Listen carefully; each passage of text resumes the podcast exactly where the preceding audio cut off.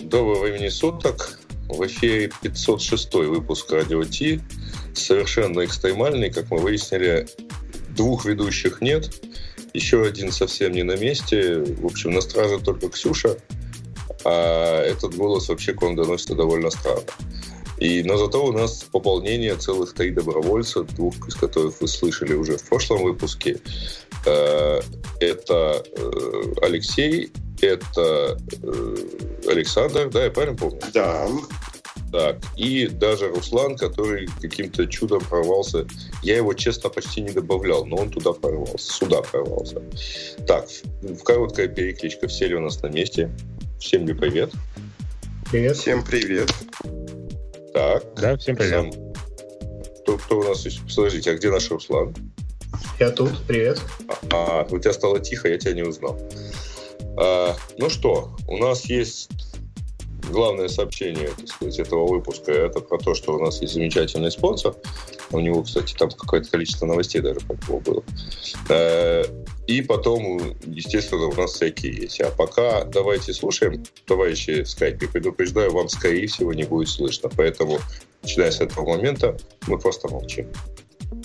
Это шоу создано при поддержке Digital Ocean. Digital Ocean – провайдер доступного облачного хостинга. Всего за 55 секунд и 5 долларов в месяц вы можете создать свой облачный сервер в одном из дата-центров, расположенных в Нью-Йорке, Сан-Франциско, Амстердаме и Сингапуре, и управлять им с помощью простой, интуитивно понятной панели управления или воспользоваться мощным мощным API. Начните прямо сейчас. Введите промокод RadioDefist при регистрации и получите 10 долларов бонуса на аккаунт. Так. Ну вот я надеюсь, что никто не оглох. Алло. Да-да. Все. Реклама закончилась. Проблема в том, что я ее тоже не слышал.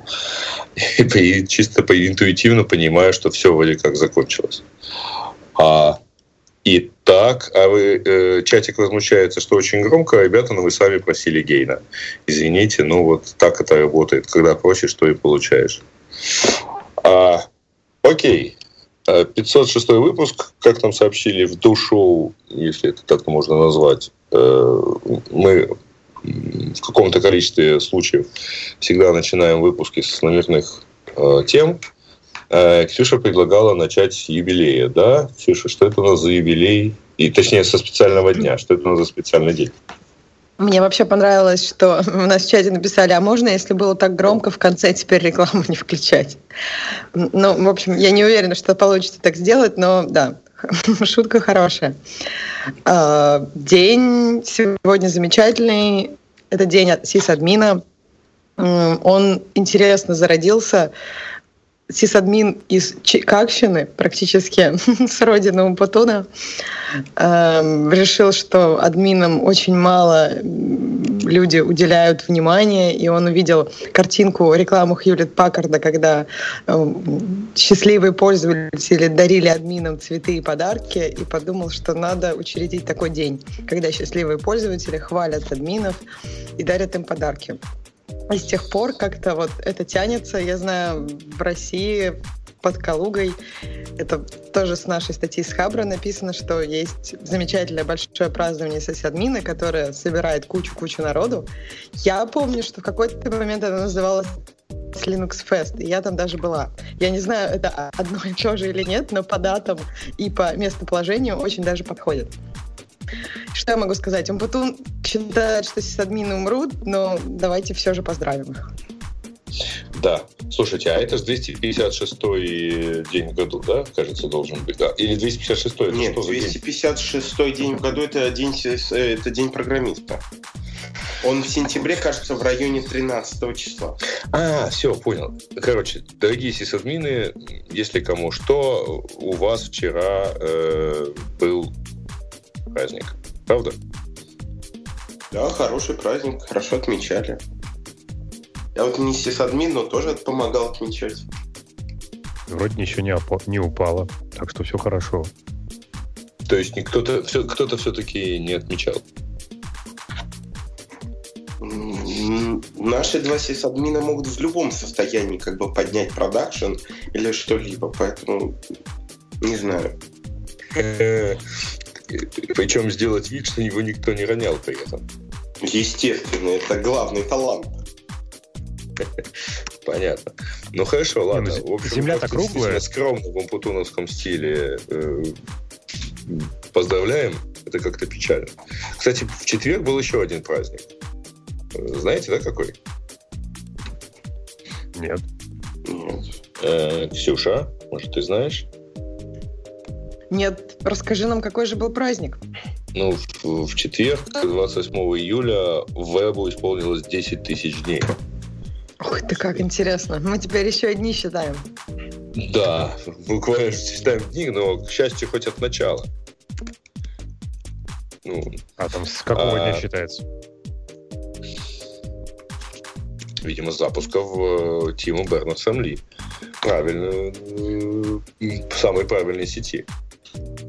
А это типа красивое число в днях, потому что в годах так на скидку что-то, мне кажется, что это не очень красивое в, в число. Нет.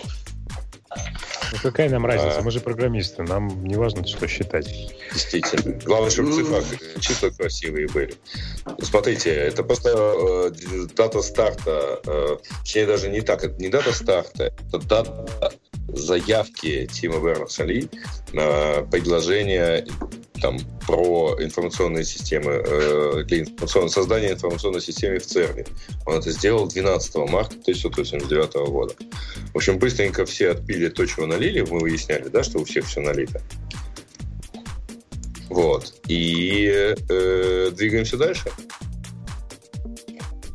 Хорошо.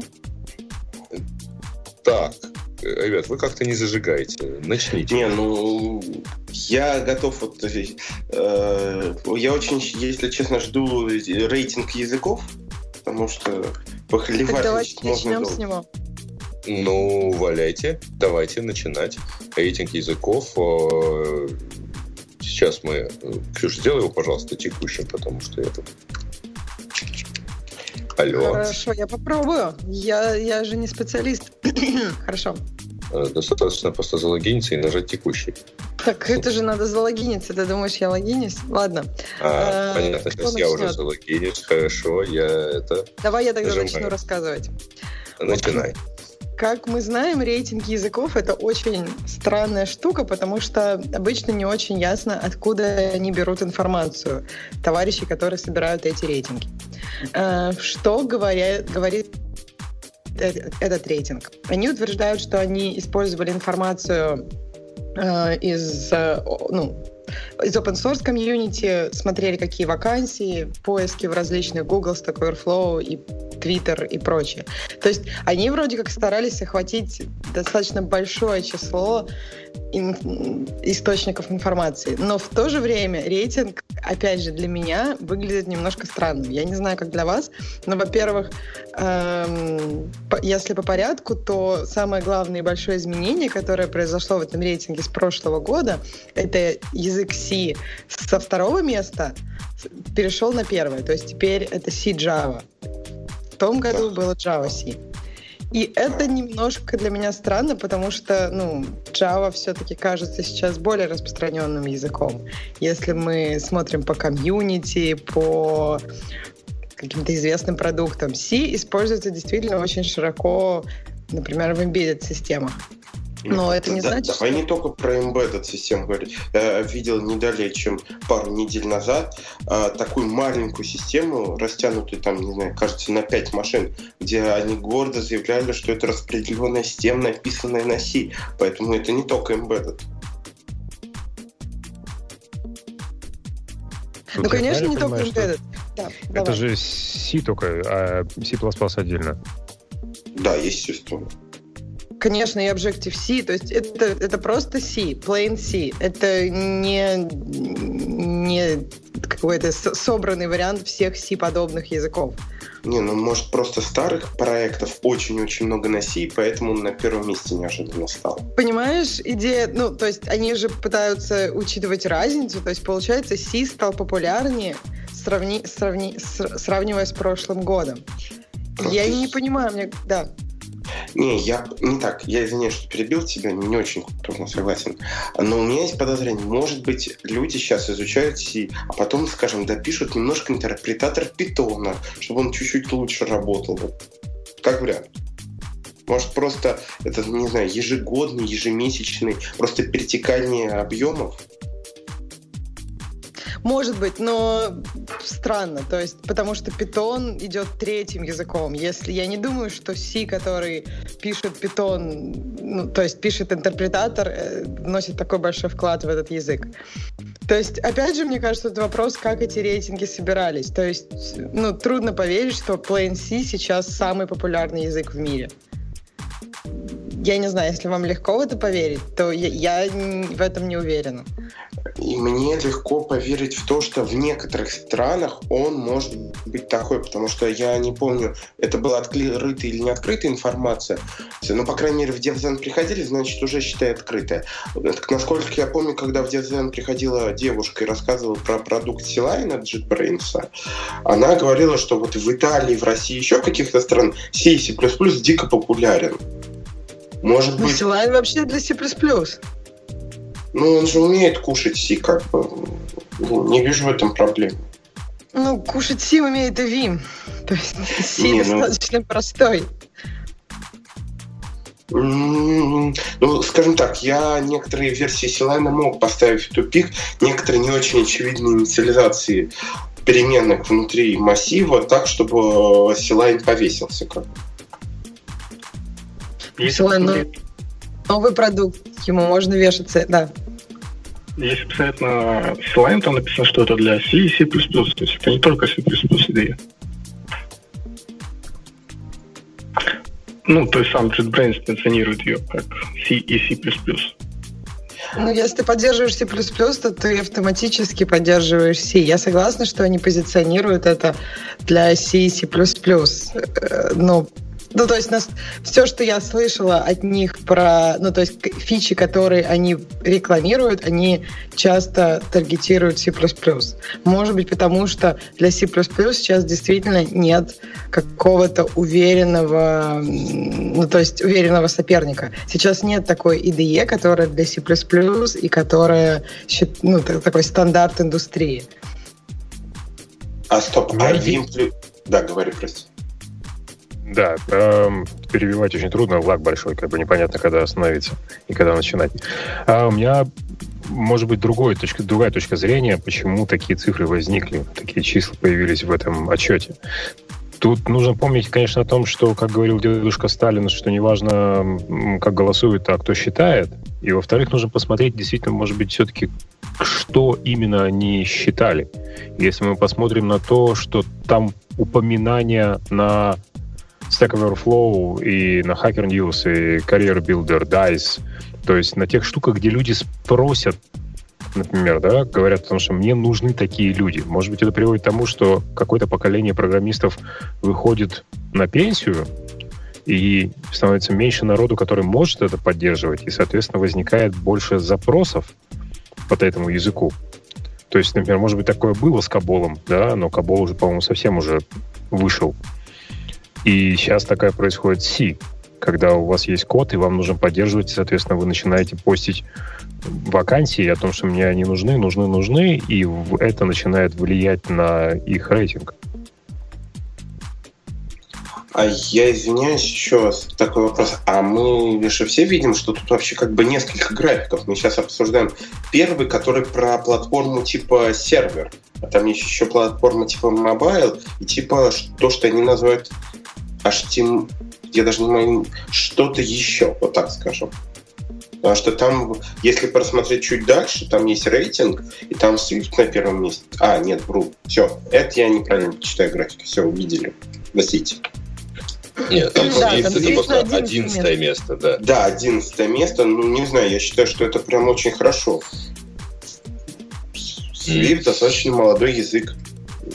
Но про Свит тут все понятно, почему он так высоко. Я даже удивилась, что он не так уж высоко, потому что если они действительно считают упоминания на всех э, сайтах вопросов, то про любой новый язык гораздо больше вопросов генерится, чем про язык, который был уже давно. Ну, в плане того, что там еще нет никаких best practices. То есть люди просто даже не знают, как сделать банальные вещи, как сделать так, чтобы не выстрелить себя в ногу. Swift все-таки там не так прост, как некоторые языки, как, я не знаю, как, например, Python.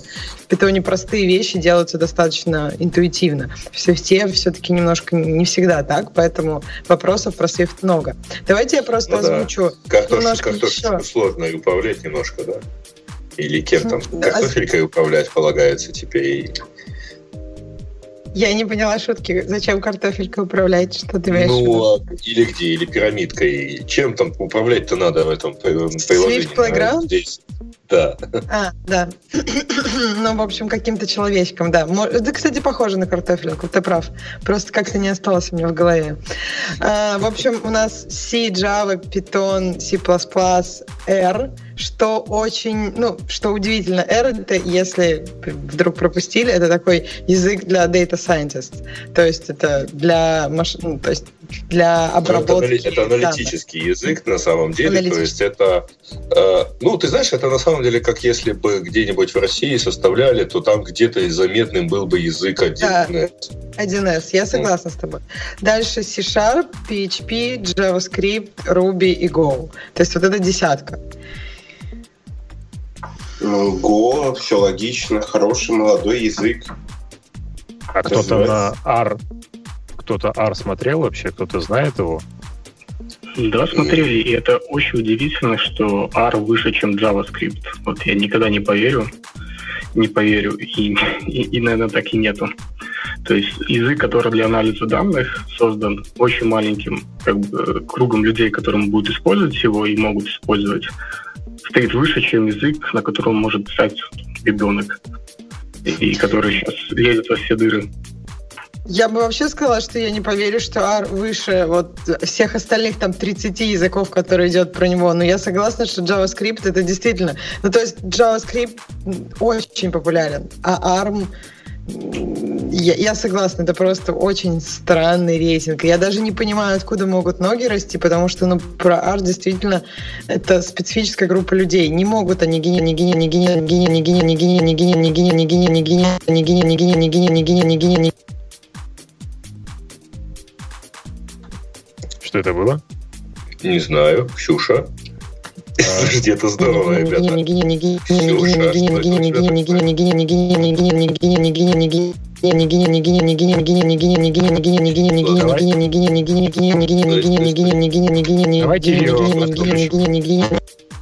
Хорошо бы так. Ксюша.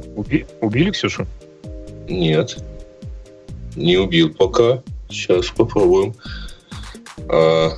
Ксюша, извини. Сопротивляйся. Так, ага, понятно, она все-таки отбилась. Сейчас мы ее еще раз добавим.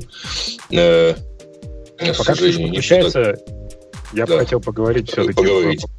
Может быть, вот это связано как раз действительно с тем, о чем я начал говорить, о том, что здесь говорится не только о том, не код, который есть, а именно те упоминания, которые есть. И, соответственно, логично звучит о том, э, утверждение о том, что если э, есть много людей, которые не знают как писать на языке, но очень хотят, да, потому что это хайп, потому что это слышно, и это можно продаться, наверное. Они пытаются задавать вопросы. И, соответственно, у вас идет на вопросы на Stack Overflow, у вас идут какие-нибудь хвалебные твиты э, на Твиттере, да, идут какие-то обсуждения на Reddit, может быть, народ, наоборот, пишет, типа, что это за фигня вообще, что за это язык, как о нем вообще можно программировать. Вот. А у меня можно...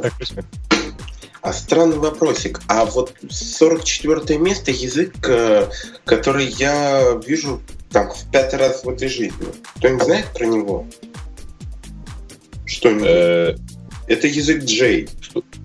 Слушай, я тебе скажу, что, видимо, ты чуть ли не пятый человек, который добрался до этого места в рейтинге. Я так далеко не шел. Э, то есть э, про язык Verilog ты знаешь, да, и Ladder Logic?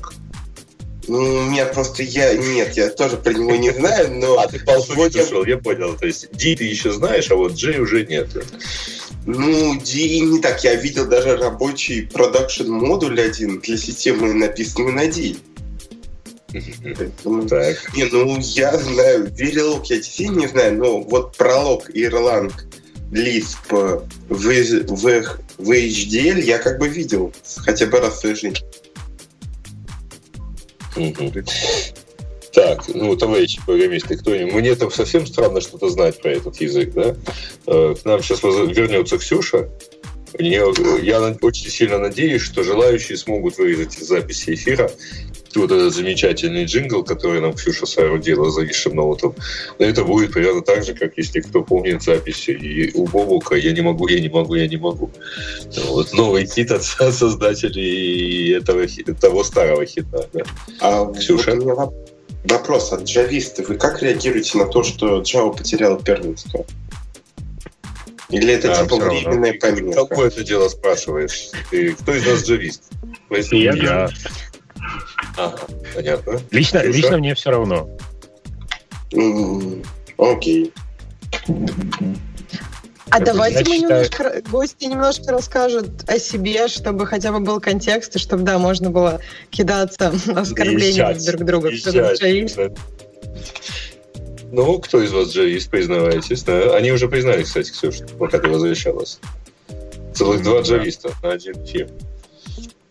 Ну хорошо, давайте я расскажу. Я, да, я джавист. Вот. И я не знаю. Джавист. Да, здравствуйте, как бы, да. Вот. А я на самом деле не считаю, что это какая-то большая проблема. Наверное, может быть, к сожалению или к радости, действительно, Ява является каболом 21 века, и пока что долго еще будет таким оставаться. Так что никаких проблем с этим нет.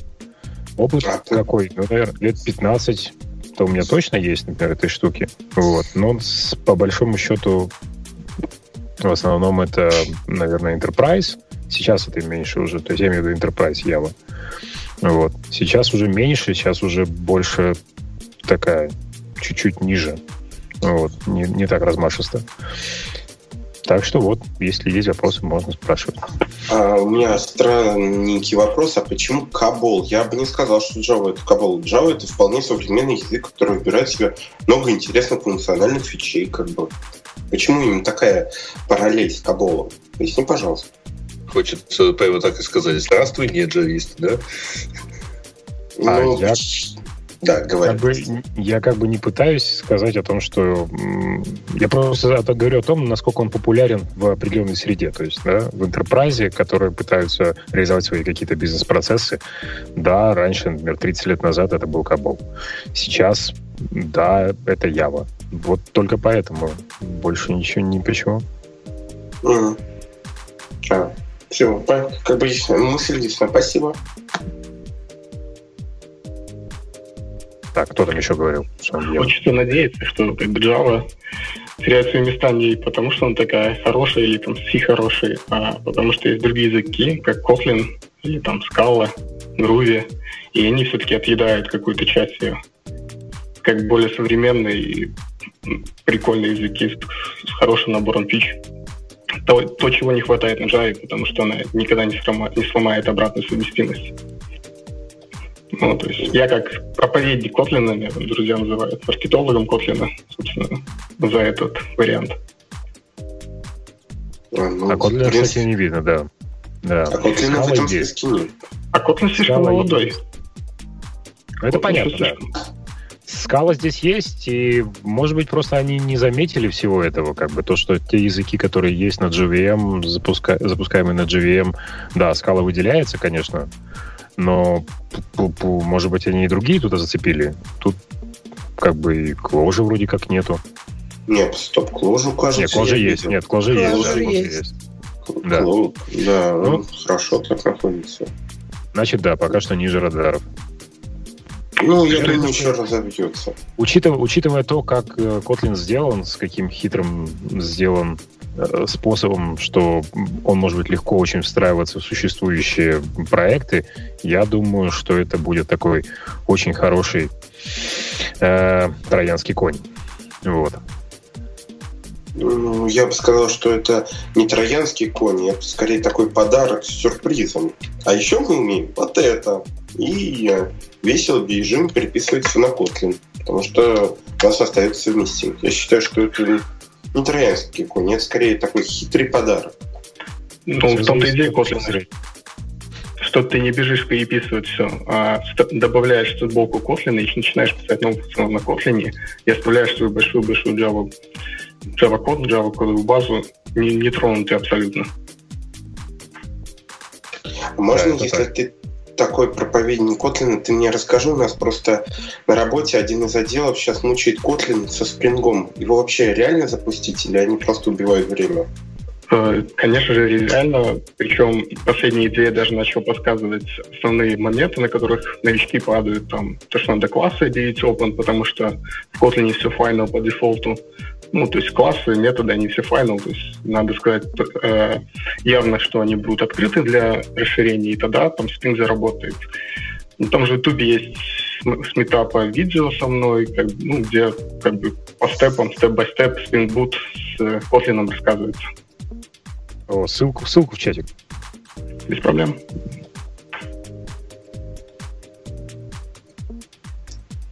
Наверное, теперь мне надо еще представиться, да? Ну, если Или... ты трогал, я вот можешь. Не, я, я не, не так. Я трогаю Яву ровно тогда, когда э, они начинают где-то использовать Hazelcast. Потому что у меня есть некоторый был бэкграунд работы с Hazelcast, меня периодически к джавистам привлекают, чтобы им помочь. Но я не джавист, я там в своей природе э, разработчик на крестах или на четырех костылях, как пошутили много выпусков назад. Я на C++ пишу в основном. Сейчас вот э, пишу местами на питоне, местами на Go для скорости. Вот как с этим справляюсь. Ну, еще периодически прихожу в чужой лагерь и помогаю немножко советом или немножко пишу даже кода на Java. Но так как я не настоящий джавист, то они все говорят, нет, нет, но как-то живем с этим. Да, жалко, что Бобука нет, он бы нам что-нибудь про раз рассказал. А вот. раз чудесный язык. Я на нем недавно смог сделать safe, unsafe, safe, ссылки, чего-то там, так что эта штука стала очень небезопасной. Все хорошо. Раз живее всех живут в отличие от Бобука, который делся неизвестно куда, и, ну, в общем, правда, он выходил на связь и сказал, что его и в этот раз не будет. Так что не удивляйтесь, что вы его не слышите. Ну, вот, вот так вот.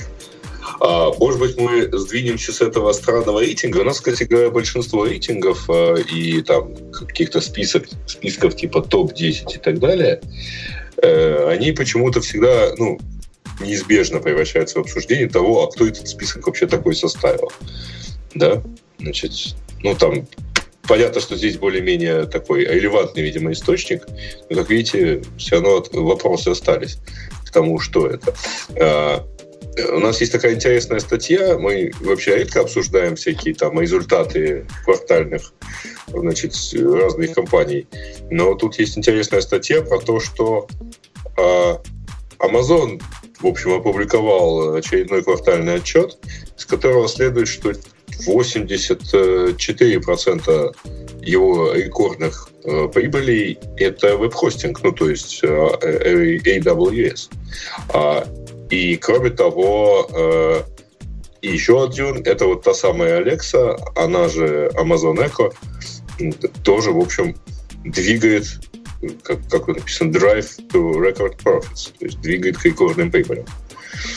То, что думает по, по этому факту. Может быть, ну, мы спросим э, Ксению, так как она вроде там была близко. Может, она что сможет рассказать? Ну, я была близко, я уже далеко. Эм, мне кажется, что этот квартал, в общем, для всех компаний был достаточно хорошим.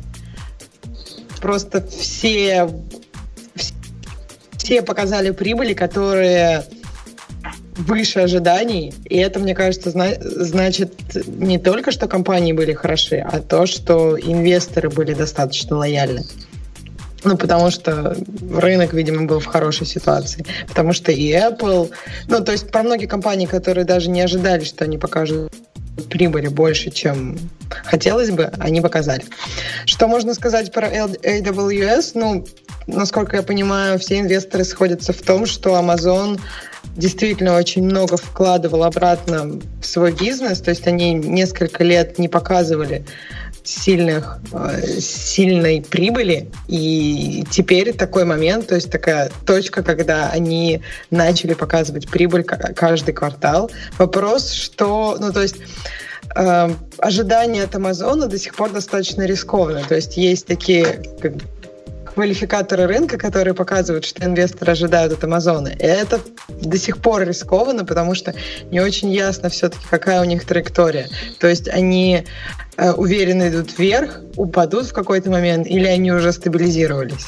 То есть то, что показывает этот квартал, что вроде как они уже на траектории стабилизации. Ну, и мне кажется, это хорошо для общего э, рынка, что AWS приносит деньги, потому что это, мне кажется, показывает общее направление, такое макроотношение к клауду. То есть макроотношение к клауду, оно достаточно позитивное.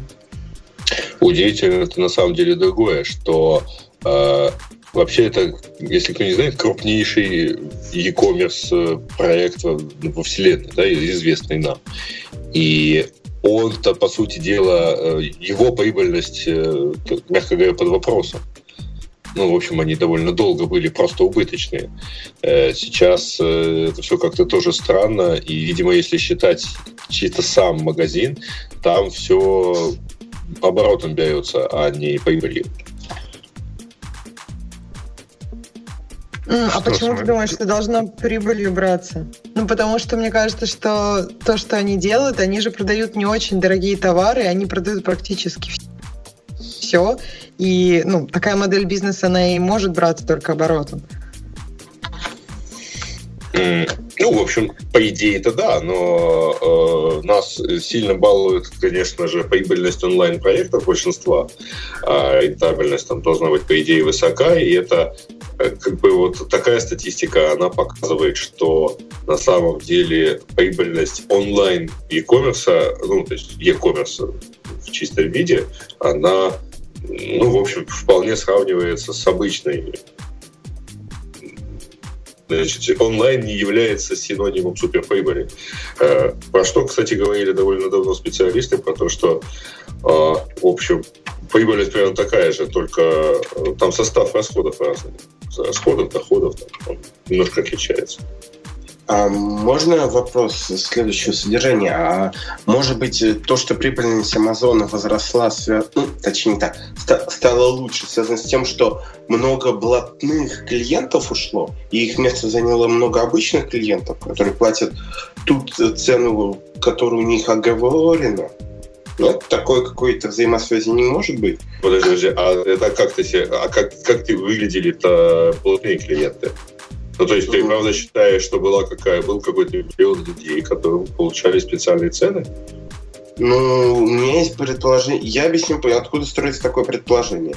Насколько я помню, Spotify мигрировал со своего на клаудное решение. И, насколько я понимаю, они же получили какую-то особые цены. Может быть, таких клиентов было много у Amazon, они просто переехали куда-то, и их занял нормальное место, и они вышли на окупаемость. Ну, прошу прощения, неправильная фраза окупаемость. У них улучшились э, квартальные отчеты.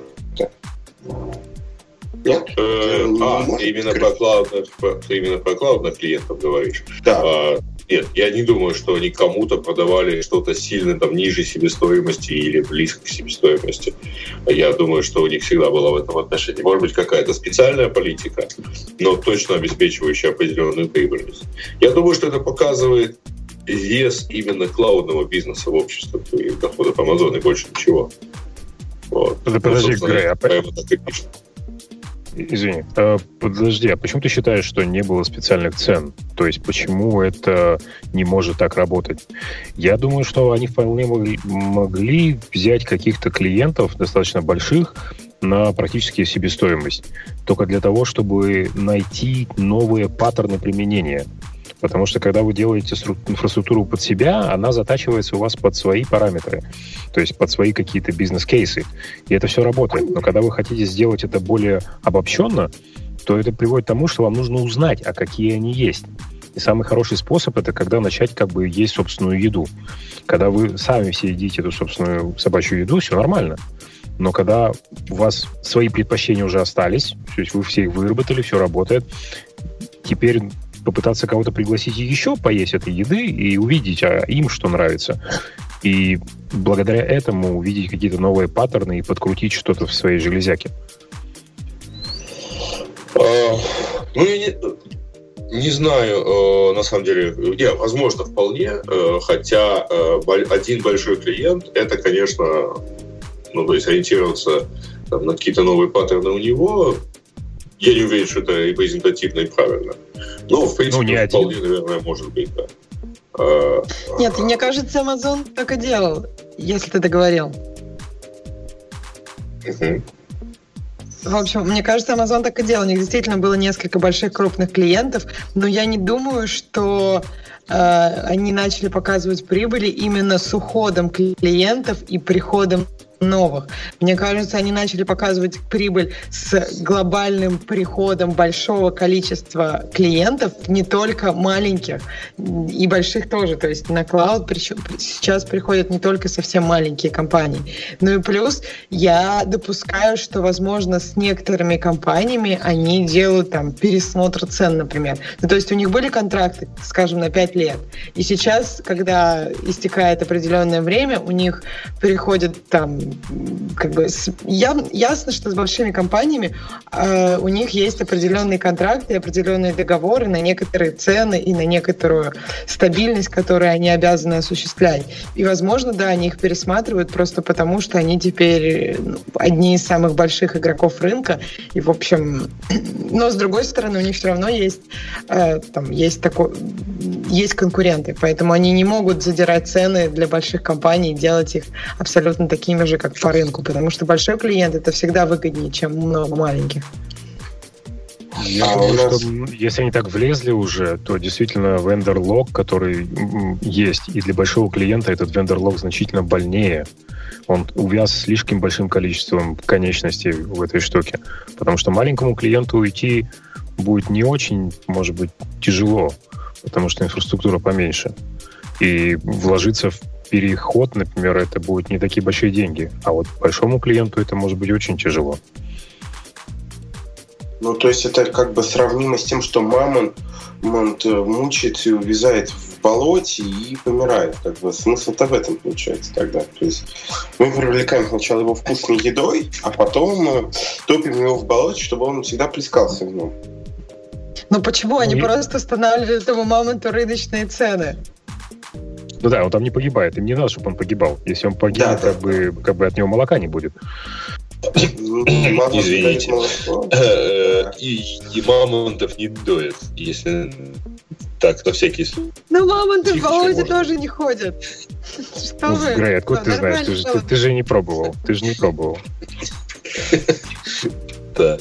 А, э, хорошо, давайте сдвинемся с этой темы. А, какая тема на кого смотрит? У меня быстрый вопросик.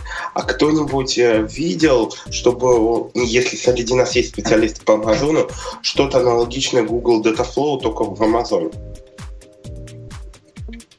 Э, а для этого тебе надо найти того, кто видел Google Dataflow. Я подозреваю, просто среди нас а. такого нет.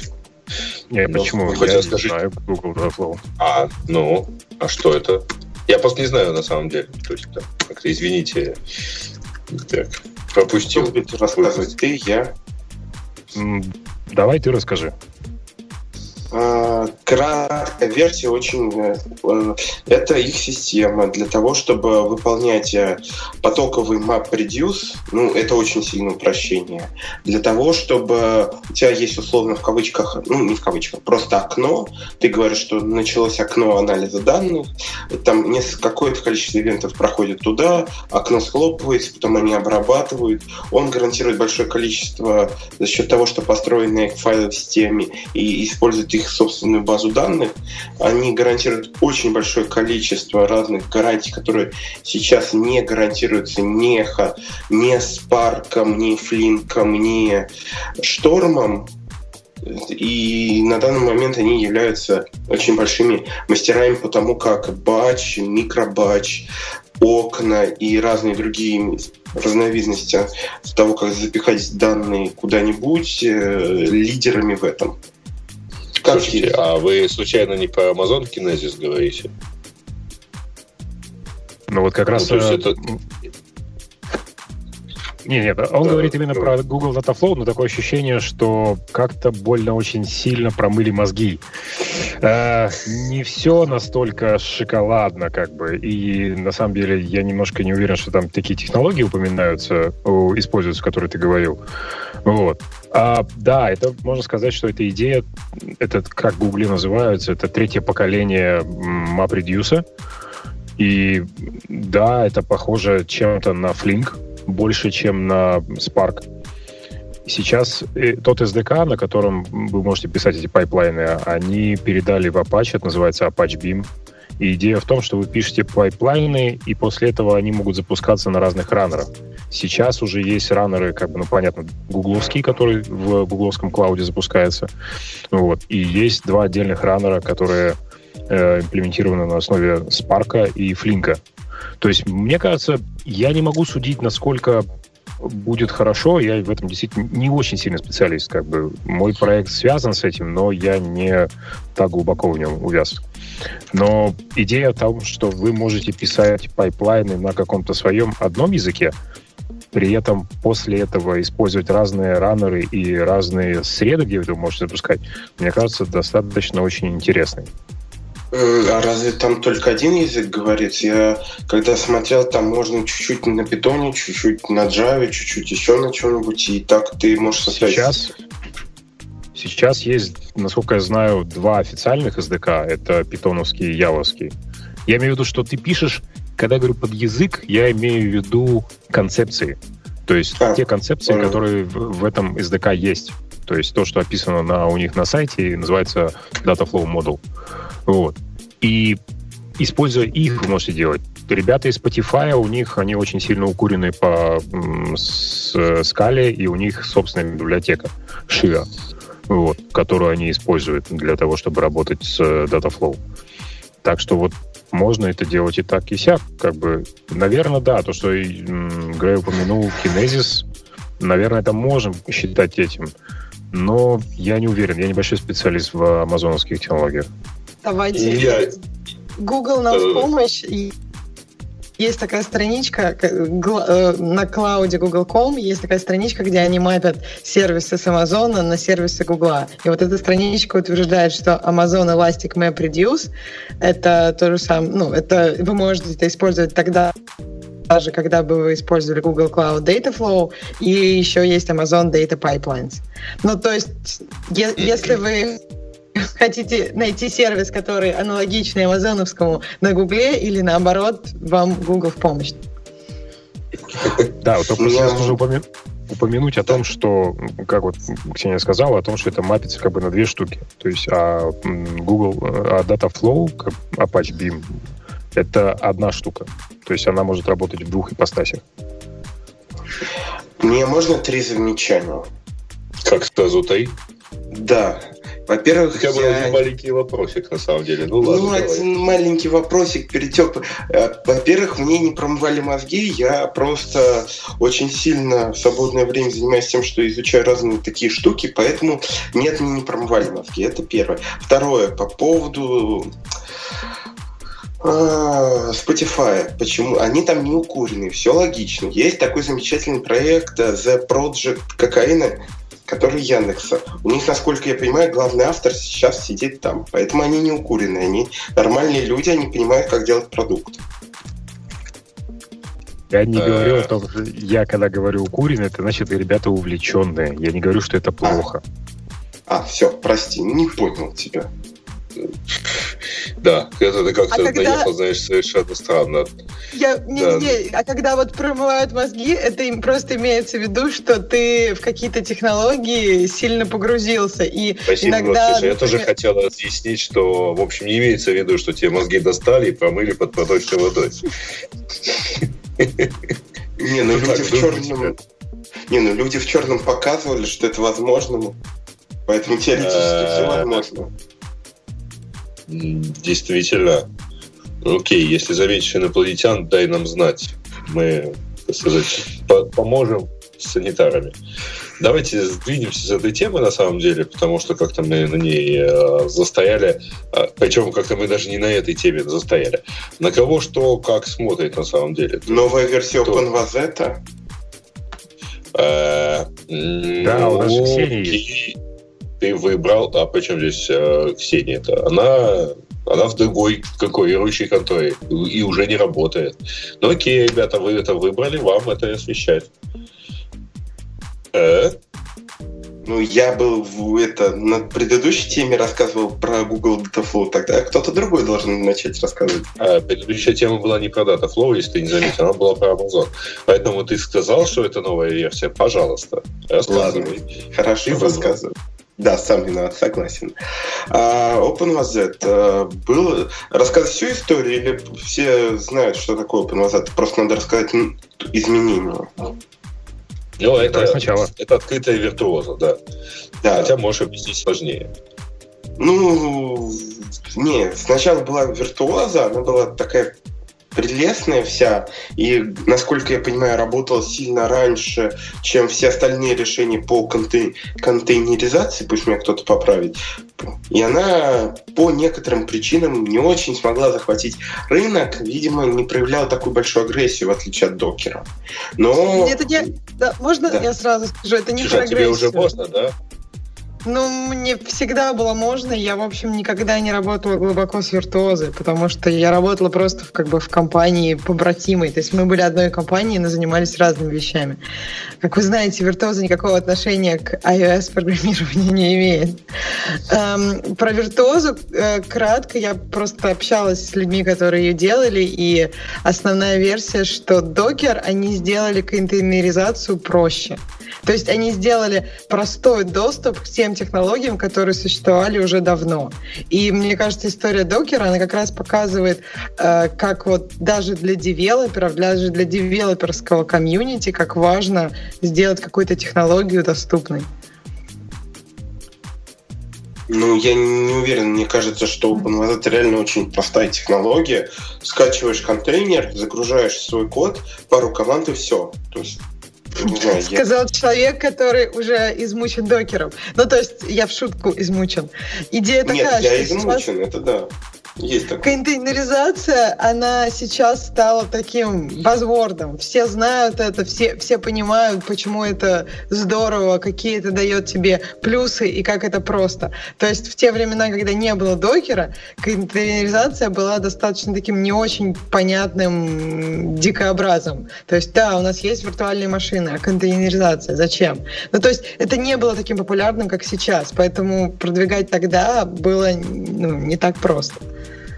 Да, я согласен с Ксенией, это именно вот так, потому что объяснить сейчас, что такое контейнер, значительно проще, когда у тебя есть два года хайпа вокруг докера, это все просто.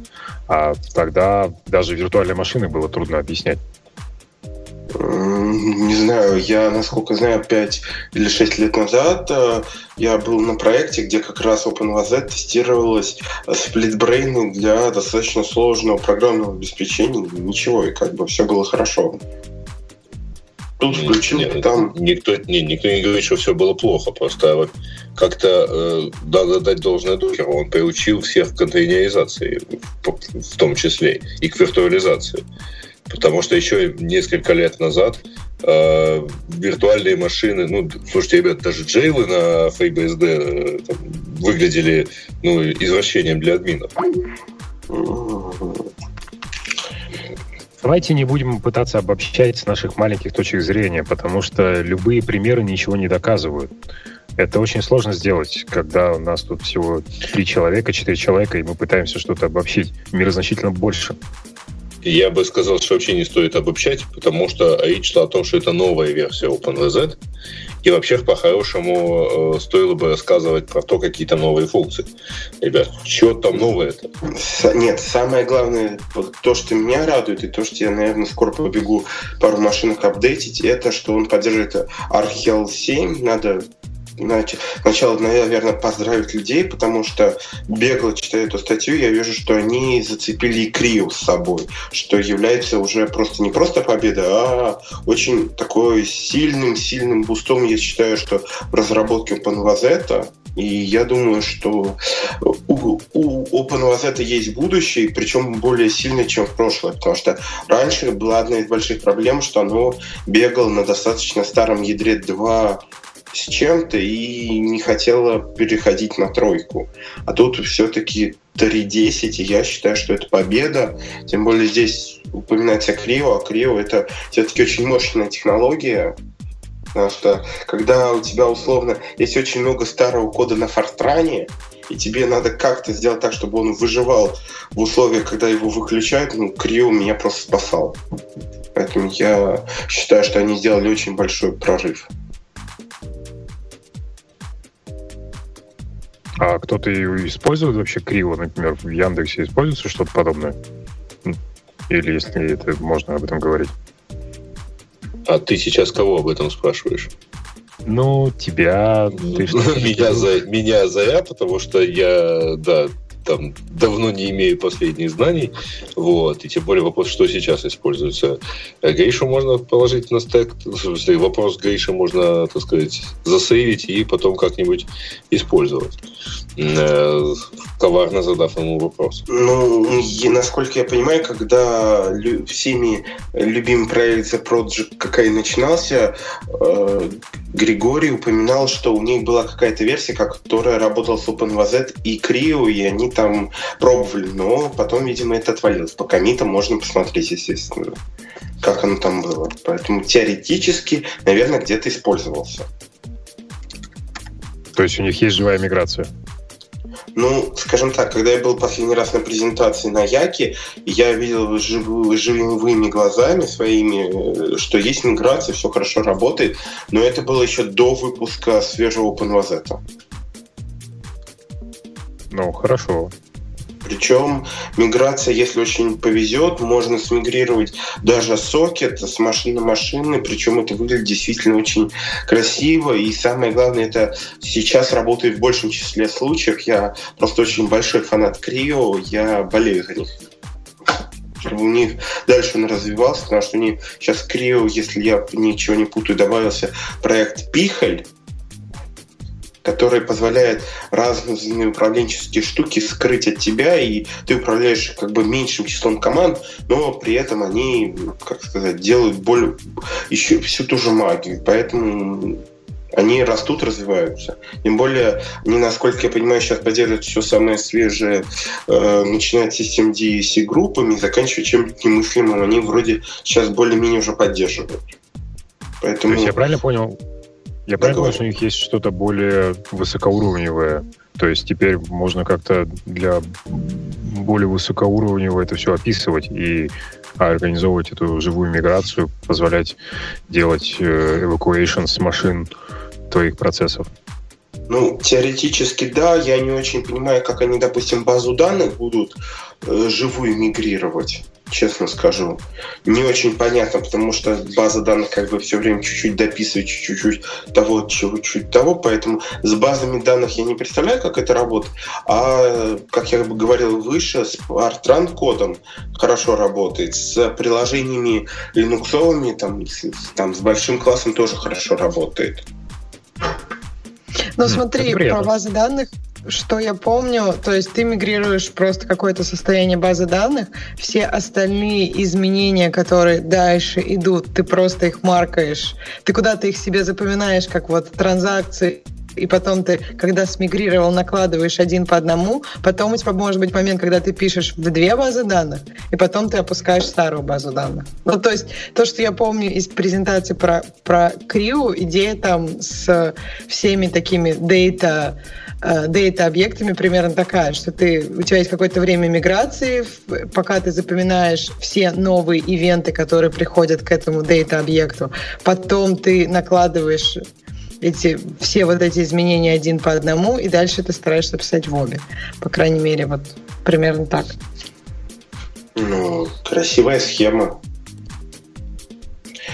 Не знаю, я считаю, что Крио они большие молодцы, потому что они продвигают систему заморозки из и я, насколько понимаю, что докер-то использует эти технологии очень активно. Потому что, насколько я помню, были какие-то разглагольства в, ста- в стане докера, гугла и Крио, что пробовали, насколько я понимаю, Крио прикручивать к докеру. Даже был работающий патч, но я, насколько понимаю, это так и не поступило э, в финальные сборки никуда. Хотя говорят, что это работало и работало достаточно эффективно. Но зачем докеру? Там докер кондирует 12 этих постулатов, один из них, который stateless. И, собственно, там это не нужно. Э, ты понимаешь, я не могу тебе ответить на этот вопрос, потому что я тебе просто рассказываю историю, которая была. То есть, может быть, в тот момент кто-то там из Гугла хотел или из Крио хотел там, видеть какой-то кейс, что контейнер мигрирует. Я тебе не могу ответить на вопрос не я этот патч делал, я только читал, скажем так, переписку, как они патч этот писали. Ну, я как понимаю, внутри Гугла это работает так. То есть, когда процессы переносятся, они такие могут быть заморожены и потом восстановлены. Ну, они, видимо, в этом видят какую-то выгоду, которую мы просто пока еще не поняли. Все хорошо ну, считаем, ну, поэтому... Вы, выгода достаточно понятная, когда были вот эти проблемы с, с хардблидом и с shell-шоком, когда нужно было низкий уровень какие-то операционной системы обновить, то так и происходило. То есть в, в Гугле они не выключали машины, как это делал Amazon. Они просто делали это независимо.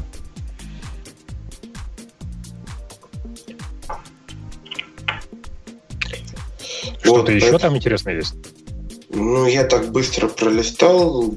Там самое главное, это, естественно, переезд на новое ядро. Немножко обновили стандартные утилиты. Э, проинтегрировали с LibVirt. Все знают, что такое LibVirt, или надо пояснить? Поясним.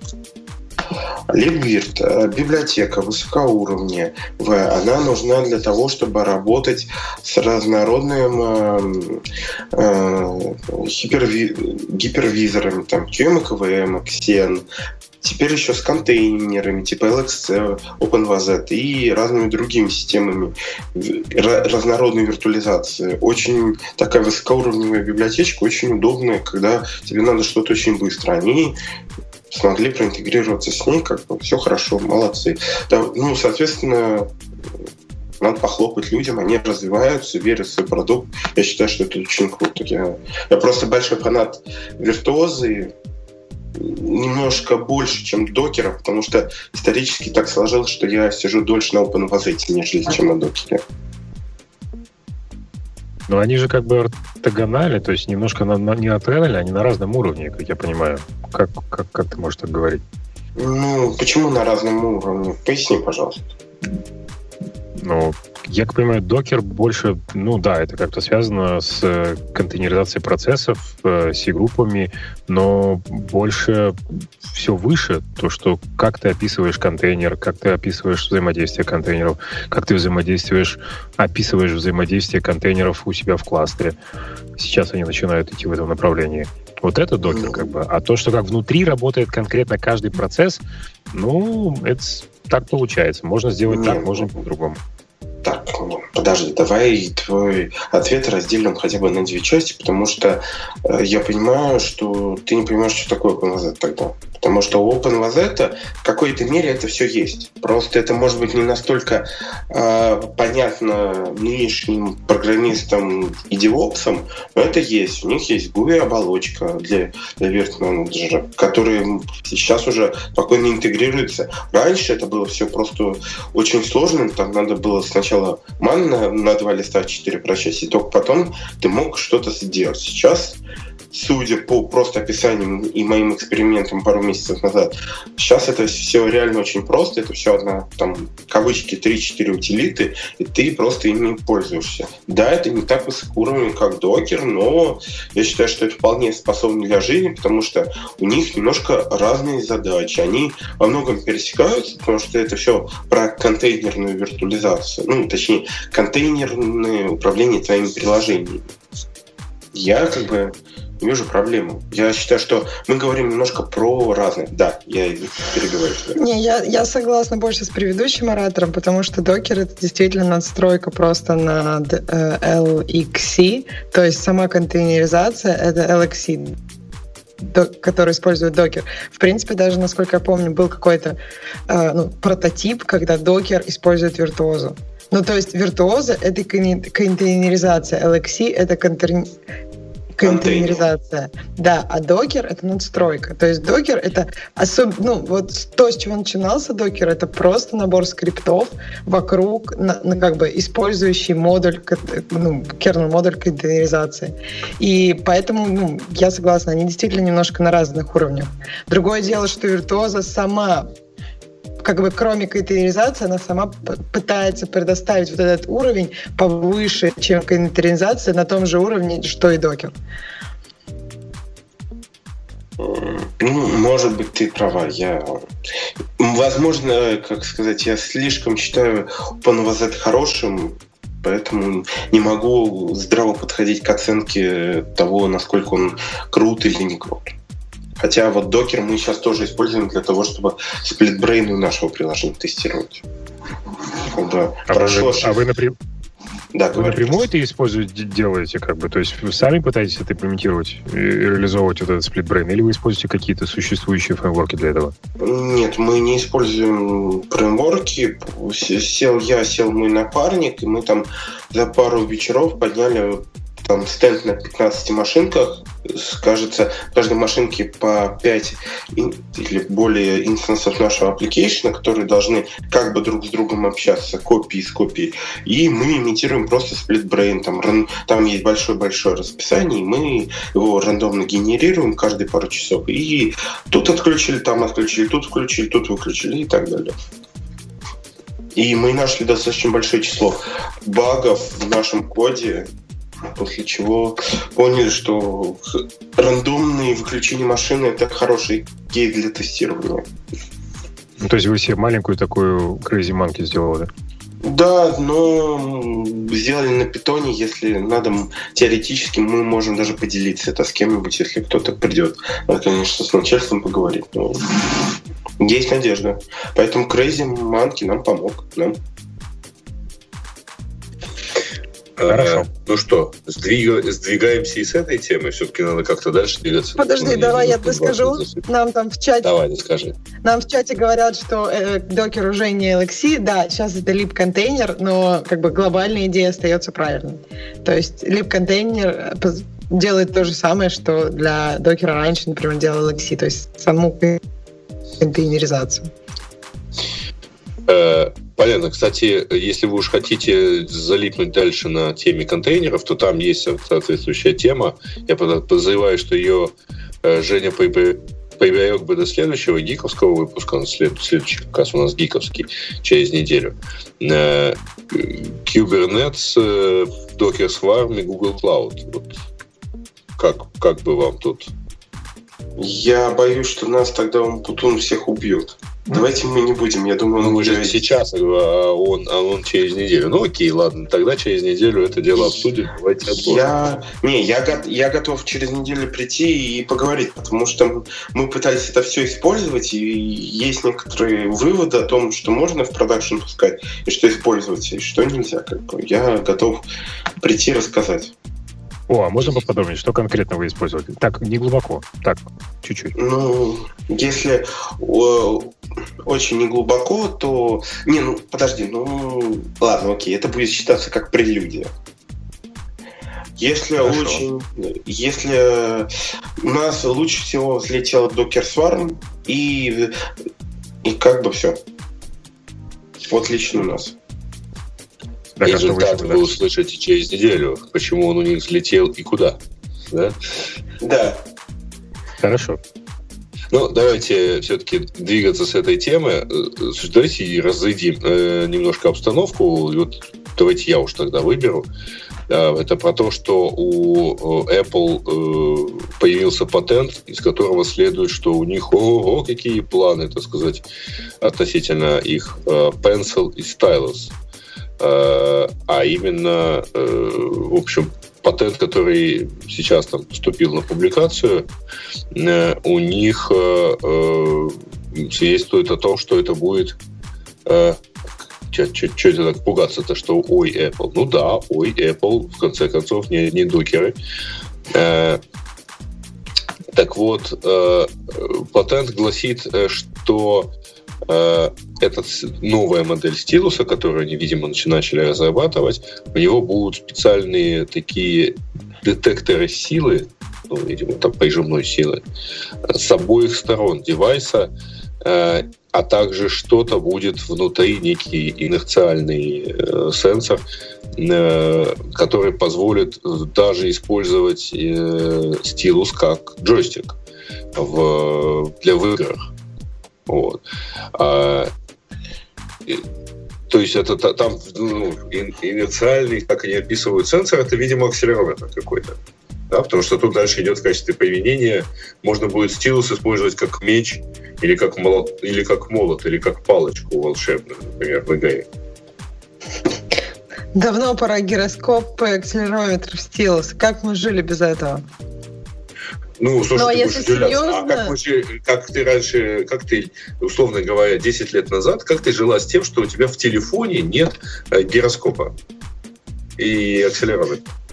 Я думаю, у меня как раз 10 лет назад, наверное, был стилус, и это было ужасно. Ну, то есть это как раз же, наверное, было уже время КПК, правильно? 10 лет а назад. А proximity сенсор, да? Ну, в общем, если серьезно, то Apple очень много э, файлит патентов, и не все из них, конечно, доходят до какого-то готового продукта. То есть патент это скорее больше просто идея, что вот, ну мы вроде у нас есть какие-то мысли, как это имплементировать. Вот, наверное, мы сделаем это вот так. И не ну, факт, вообще, что когда американская патентная система да-да. Ксюш, американская патентная система, она в данном случае позволяет описать идею и заблокировать ее, соответственно, для остальных. Ну, она, скажем так, defensive. Да. То есть она защитная. То есть ты как бы даже не знаешь, будешь ли это, ты это делать, но надо, надо как бы защититься. И вот ты говоришь, что ну, они не то чтобы запрещают остальным это делать. То есть там в том-то и проблема, что другой человек может, другая компания может подать этот патент, немножко повернув его по-другому. То есть подчеркнув другие моменты. То есть тут вопрос в каких-то в тонкостях будет скорее. Это не так, что ты подаешь патент, например, ты, я не знаю, подал патент, что ты хочешь сделать планшет, и никто больше не может сделать планшет планшет. Там не так все а, широко. Это да, так, так плотно ты не можешь, но с другой стороны, э, я думаю, что это защитная мера, в, в том числе, ну, знаете, если там компания Oracle захочет что-то запатентовать, то что-нибудь в миле от этого пытаться изобрести, это уже, в общем, занятие не для слова нервных, да?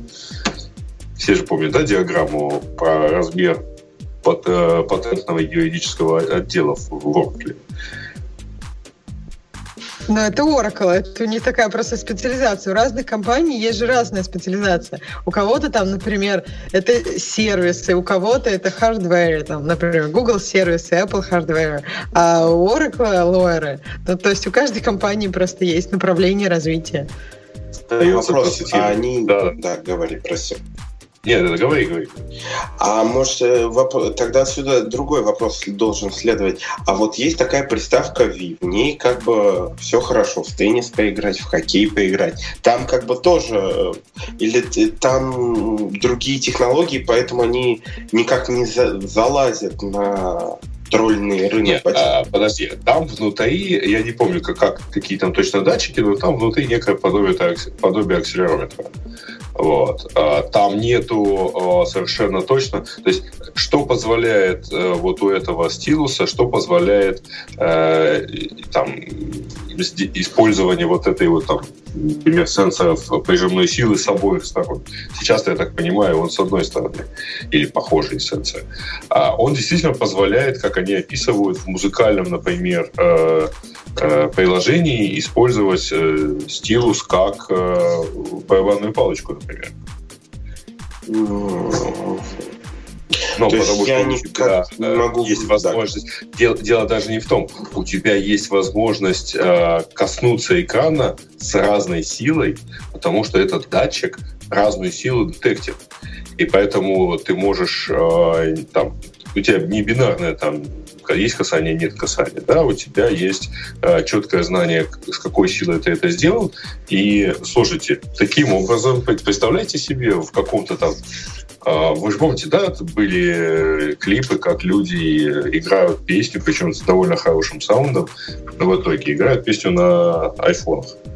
А представляете себе ударника там довольно теперь близкого будущего? Сидит он такой с пятью айпэдами, и это у него ударная установка. И он стилусом по всем лупит. Ох ты, мне кажется, это супер кейс, нет? Ну, это зависит от того, насколько большой будет э, стилус, потому что все-таки э, движения-то довольно четкие, отработанные всегда, и стилус должен быть размером с барабанную палочку все-таки. А, и, кстати, меня... еще одно. Э, в барабан, барабанной палочкой ты бьешь не наконечником, ты, ну, точнее, не торцом наконечника, а боковой частью. Поэтому у тебя этот датчик должен быть со всех сторон, как фаланга пальца при. У меня есть несколько вопросов. Первое, вот был комментарий про V. То есть, что ты имел в виду? Я сейчас просто немножко поясню, что сейчас во многих джойстиках, ну, то есть во всех почти джойстиках уже, по-моему, есть гироскопы и акселерометры. То есть э, в чем был твой вопрос, что если Ви это умеет, то а, а почему остальные это могут, и они не, ну то есть не подвергаются патентным гонениям, или в чем был вопрос? Не, вопрос был как раз про патентные гонения, просто у Ви же тоже, наверное, обложен каким-то большим количеством патентов а не будет это потом это не так вопрос в следующем заключается, что вот у Ви есть свои патенты, которые, я уверен, что если там лоеры будут долго-долго на них смотреть, то в какой-то момент им покажется это различным, но с очень верхнего такого орлиного взора, высокого, кажется, что в принципе очень схожие технологии, просто разница в деталях, в размерах и других. Не будет такого, что они будут как-то конфликтовать? Я подожди. сейчас немножко поясню, тут, как тут эта система работает. на самом подожди. деле. Нет, нет, нет, тут Дело не в этом. Дело в том, что сейчас на рынке у каждой компании есть патенты на достаточно банальные вещи. Например, на, инерционный скролл.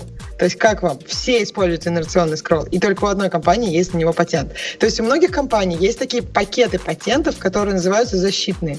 И то есть если кто-то на тебя пойдет с какими-то банальными, ну, то есть так, с, так, с такими запросами, которые все используют. Ну, то есть сейчас в каждом джойстике есть акселерометр. То есть все это как бы, ну, практически стандарт рынка. Если у кого-то есть этот патент, и он пойдет на другую компанию, то у нее, скорее всего, тоже есть патент в ответку этой компании.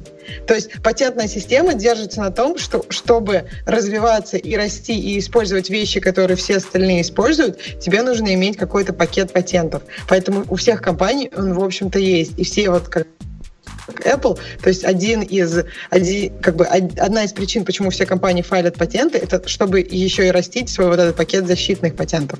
Поэтому какие-то банальные вещи, которые есть везде, они обычно не нападаются по этим вопросам компании друг на друга.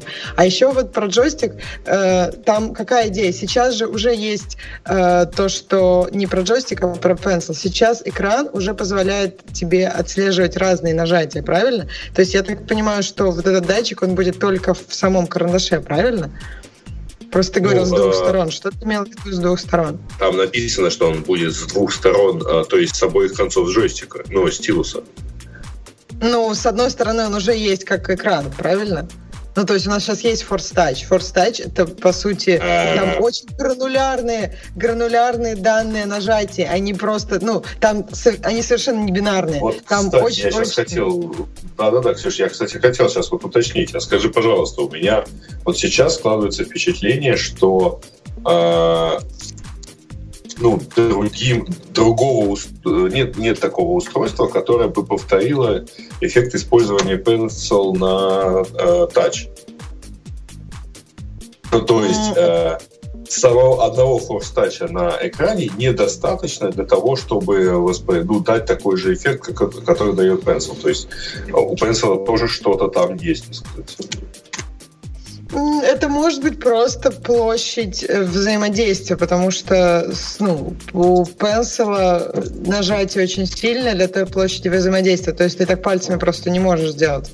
Мне ну, это вопрос. Я не разбиралась, как пенсил работает. Там очень много, кроме хардварного, там очень много софтварного. То есть там, ну, например, вот э, по поводу того, как рисовать пенсилом, что когда ты рисуешь пенсилом, там происходит софтварная работа по э, потому как, ну, то есть система пытается предугадать куда дальше пойдет твой пенсил и рисовать вот эти уже предугаданные события, чтобы у тебя полностью создавалось ощущение, как будто ты ручкой по бумаге, потому что ручка по бумаге у тебя отклик моментальный, а если мы говорим о, о том, что когда ты рисуешь на чем-то электронном, там отклик все равно не такой моментальный, и поэтому глаз на каком-то подсознании отслеживает эту не моментальность, а с предупреждением и предсказанием указанием, куда, твои, куда твой пенсил пойдет, это получается ну, практически моментально.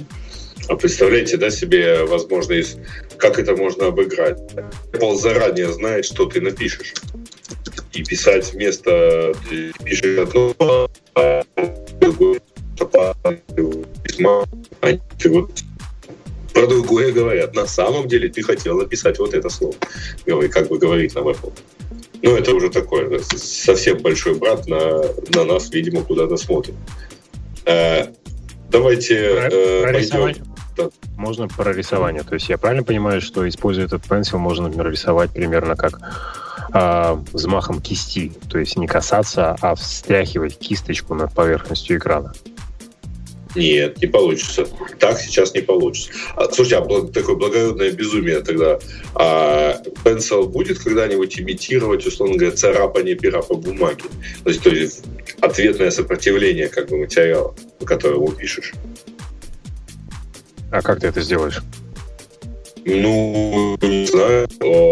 Есть же вот этот Taptic Engine, который сейчас встраивается в новые, э, в новые тачпады которые, по сути дела, они там же внутри стоят микродвигатели и программно отвечают тебе а, в выключенном состоянии новые вот э, эти трекпэды и в ноутбуке, и в ноутбуках, и, в, и которые продаются отдельно, они же, это не нажимаемая пластина в принципе.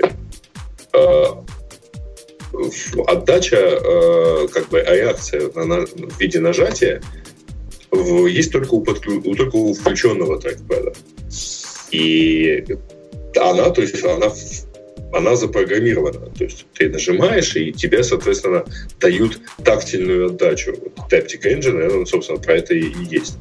Поэтому почему бы э, в стилусах не программировать ну, некую вот такую отдачу, вот, а давайте, а теперь загружаем пресет движения, там, не знаю, куска угля по, по плохо э, по рыхлой бумаге, да, или там по или движение там остро заточенного карандаша по такой же рыхлой бумаге.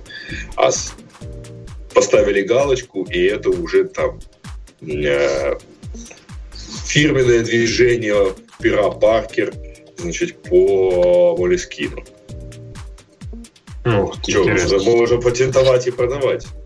А Я уже захотел можно... Малискин. Ксюша, иди в патентное бюро, честное слово, заполняй же там. А сейчас можно сделать, э, есть ли такие штуки, что, например, когда ты ведешь пальцем по вот этому трек, трекпад называется, да?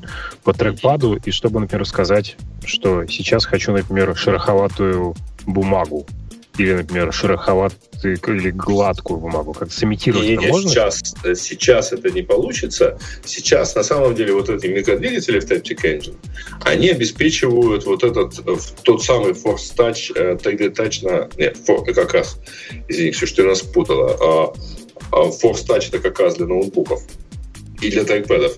А когда ты нажимаешь, вот они дают это ощущение второго, там, более глубокого force touch, то есть э, глубокого нажатия.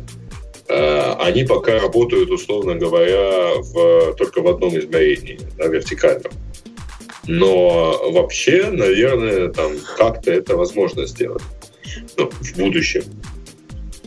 Я думаю, что это будет не для трекпэдов, это будет больше для айпэдов делаться.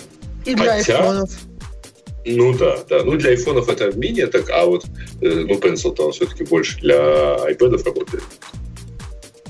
Ну, мне кажется, Я... ты, то, что ты сейчас говоришь про вот эти микродвигатели, которые сейчас, то есть 3D Touch, ты прав, что это 3D Touch называется, не Force Touch. Просто, нет, мне кажется, нет, Force Touch очень подходит, подходящее название.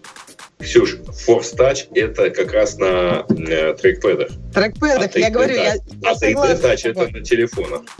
Я согласна с тобой. Я просто говорю, что Force Touch, по моему мнению, намного более подходящее название. И я согласна, что мое мнение тут, как бы, моя интуиция тут работает неправильно, не в унисон с маркетологами Apple.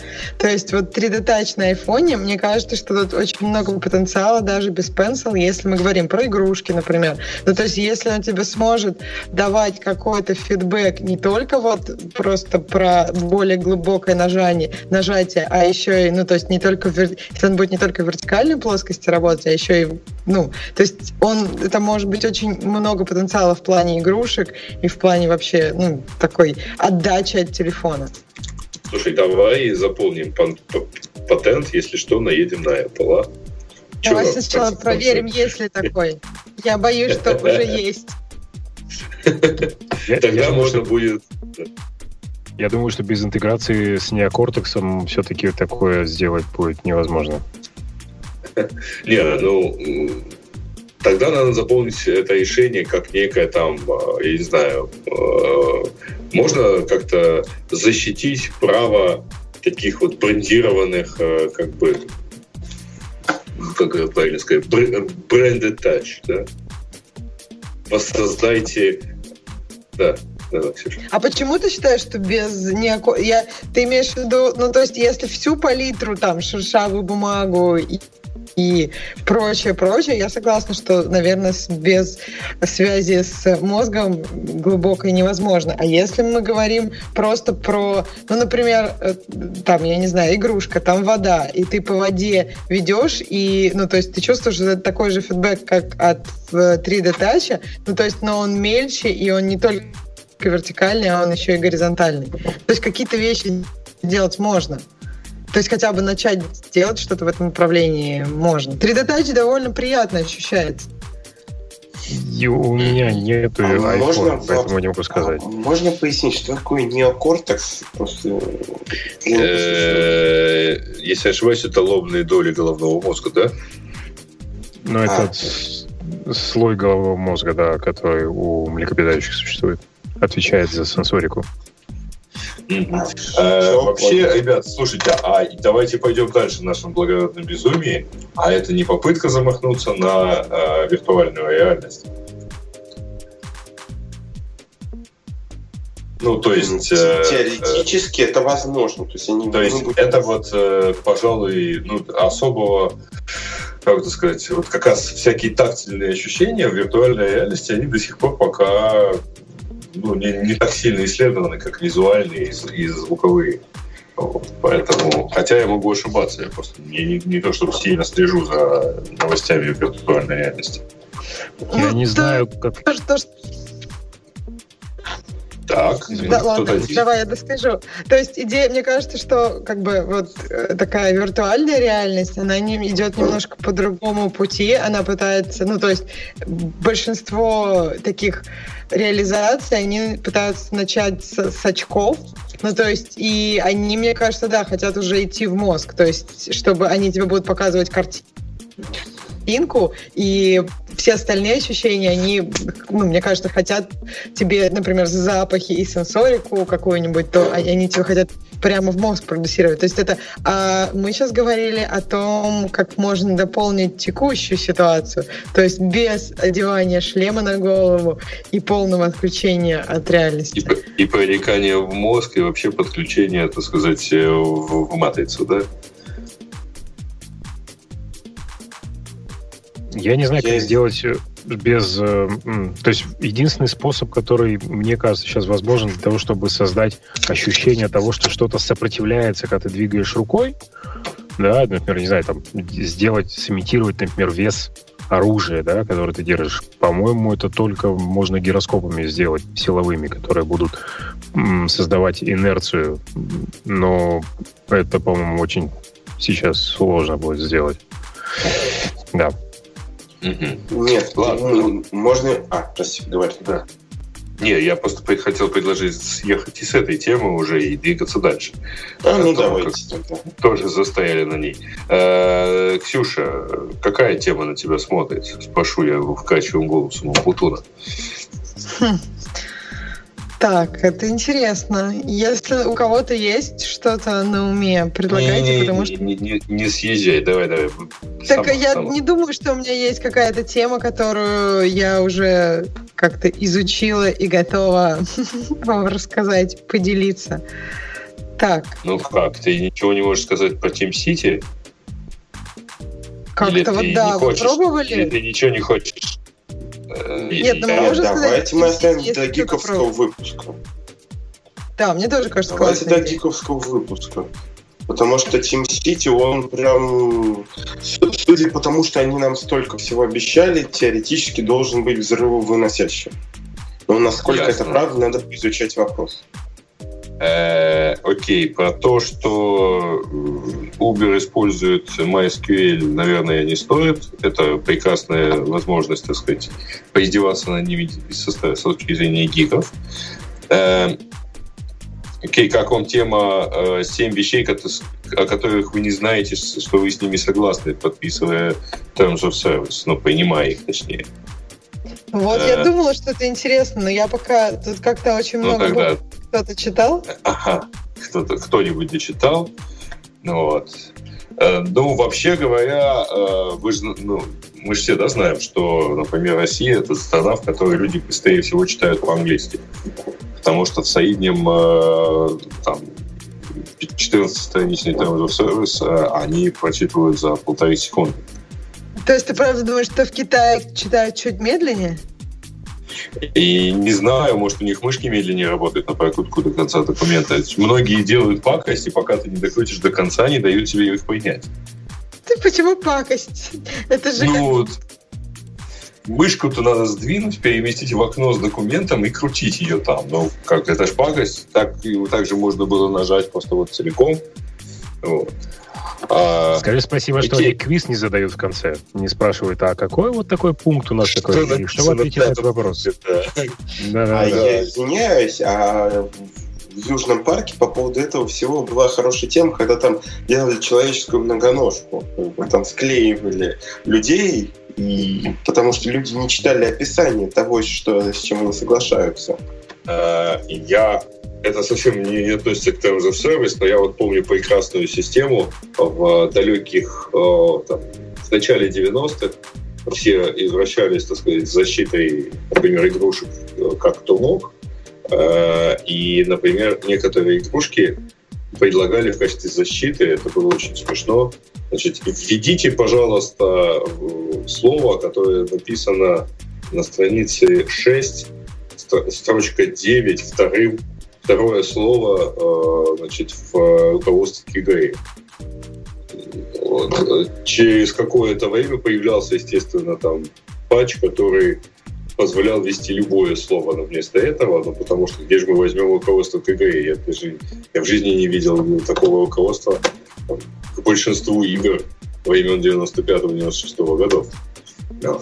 Но все-таки э, давайте там это, поскольку это 7 пунктов, можно, в общем, спокойно просто читать, вот как мы читаем. Давайте э, Давайте раздадим каждому пункт, каждому пункт раздадим и просто будем так рассказывать. Ну, давайте. Пункт номер один э, гласит о том, что когда вы соглашаетесь э, значит, с, с Фейсбуком, то вы даете ему не эксклюзивное, передаваемое сублицензируемая, свободная от royalty free, то есть свободная от выплаты какого-либо гонорара, мировую лицензию э, на использование любого вашего контента, который вы публикуете э, на Фейсбуке или каким-то образом на связанных сервисах. То есть, то есть если вы публикуете, например, картинку, э, Facebook имеет право как угодно ее использовать. Вот. Или они могут использовать там ваш контент э, каким бы то ни было образом еще, э, использовать их там, для своей рекламы, использовать э, там, вашу информацию, выгружать ее, там, использовать в каких-то там рекламных целях, там, передавать их рекламодателям и так далее. А, а давайте так, кто-нибудь не знал об этом, о, о вот этом правиле? Ты знаешь, я помню историю, когда это было, похожая штука была в Яндекс Фотках, и кто-то туда дочитал а, до этого пункта и устроили большой шум. Мол, как? Оказывается, фотки, которые мы загружаем на Яндекс Фотки, Яндекс Фотки могут использовать для рекламы своего сервиса. А, казалось, это вообще довольно очевидная штука, и э, в споре все-таки э, я, я не помню, честно говоря, кто тогда победил, но вообще это довольно очевидная штука. Вот, как, разве фотосервис не, имеет, не может, предоставляя бесплатный фотосервис, замечу, кстати говоря, предоставляя массу технических возможностей своим пользователям, э, как он не имеет права э, ну, вот, оговорить хотя бы право использовать этот контент, загружаемый в него для рекламы другим таким же пользователям, ну, выглядит как-то, в общем, довольно странно. Это не сказать, что вы совершенно нечестно использовали. Не, ну, не лицензии на его коммерческое использование, что подается контент. Поэтому читайте то, что написано. А, Я более думаю, того, что тут мне кажется, большинство фотосервисов так себя ведут, поэтому хоть читайте, хоть не читайте. Ну, то есть бесплатно. То есть либо ты платишь, либо ты платишь в каком-то другом смысле. Ну, или если ты не товар, то, ну, точнее, если не товар, значит ты товар. Там какая-то такая была присказка пару выпусков назад, в кавычках. Ну, Это Сергей любил такое говорить, да. У кого-то а, хорошая память на присказки. Ну что, дальше идем про Snapchat? Да, дальше, э, ну, на самом деле, да, тут есть похожие, э, нет, похожий пункт есть еще один, следующий про, Facebook, про то, что э, если вы публикуете контент или информацию в паблике, то вы соглашаетесь с тем, что любой, даже человек, не являющийся сотрудником Фейсбука или не имеющего отношения, может использовать эту информацию и использовать ее в связи с вами. А, кстати, ну, как, как полагается, это такая заглушка э, про то, что люди там... Ну, это вот как, знаете, написано, написано на стаканчике с кофе, внимание, там, внутри горячее, да, и там, не пытайтесь это пролить на себя, не пытайтесь повторить это дома в рекламных роликах такое пишут, когда там, в общем, никакого дома на экране нет, есть какие-то полеты на Виксьюте, например, ну как это можно повторить самостоятельно? А, ты же самолет просто не сядешь. Но э, результат, э, общем, вот мы видим. То есть, э, если вам что-то напишут, э, то это будет использовано. Кстати, э, я только что подумал, э, ребят, а ведь э, там знаменитая фраза про то, что это интернет, деточка, здесь там, могут что-то сделать, это тоже, видимо, такой дисплей, с которым все должны были согласиться. Я думаю, надо по-другому поступать. Я цитирую мысли Гриши, что надо людям вообще выдавать права на пользование интернетом. Это очень хорошая практика. Вот мы сейчас выдаем права на пользование автомобилем, надо то же самое для интернета вести. Чего так я скучно буду выдавать эти права, а некоторым продавать, хорошо? Это гораздо более крутая система монетизации контента, чем реклама, которую мы сейчас продаем. Все так же, как с настоящими правами. Да, да, да, разумеется, значит. Э, и начнутся разговоры, что, говорит, права купил, а пользоваться интернетом не купил. Да. Э, Давайте, если, если можно еще по поводу предупреждения каких-то таких. Э, есть такой старый анекдот э, по поводу Советского Союза и туриста, который приехал в Москву. И когда он э, идет и любуется Москвой, и фотографирует все, и тут падает в открытый колодец. Когда его вытаскивают, он весь такой красивый в том, что было в колодце, и начинает возмущаться, подводит к нему переводчика, он начинает объяснять, что как же так, как так можно, ну почему тут никакого ограждения, никаких красных флажочков, чтобы показать, что здесь опасно. И ему э, переводчик, который одновременно является сотрудником КГБ, объясняет, вы когда в Шереметьево прилетели, красный флаг видели? видели, распространяется на всю страну. Да. А, Ксюша, ну, это как раз очень, да, про после того, как человек упал в колодец, можно сказать, что Snapchat не хочет чтобы вы рисковали своей жизнью за хороший, за идеальный снап. Ну, то есть они, у них в их соглашении написано, что не используйте Snapchat в каких-то, в каких-то ситуациях, когда вы можете рисковать своей жизнью.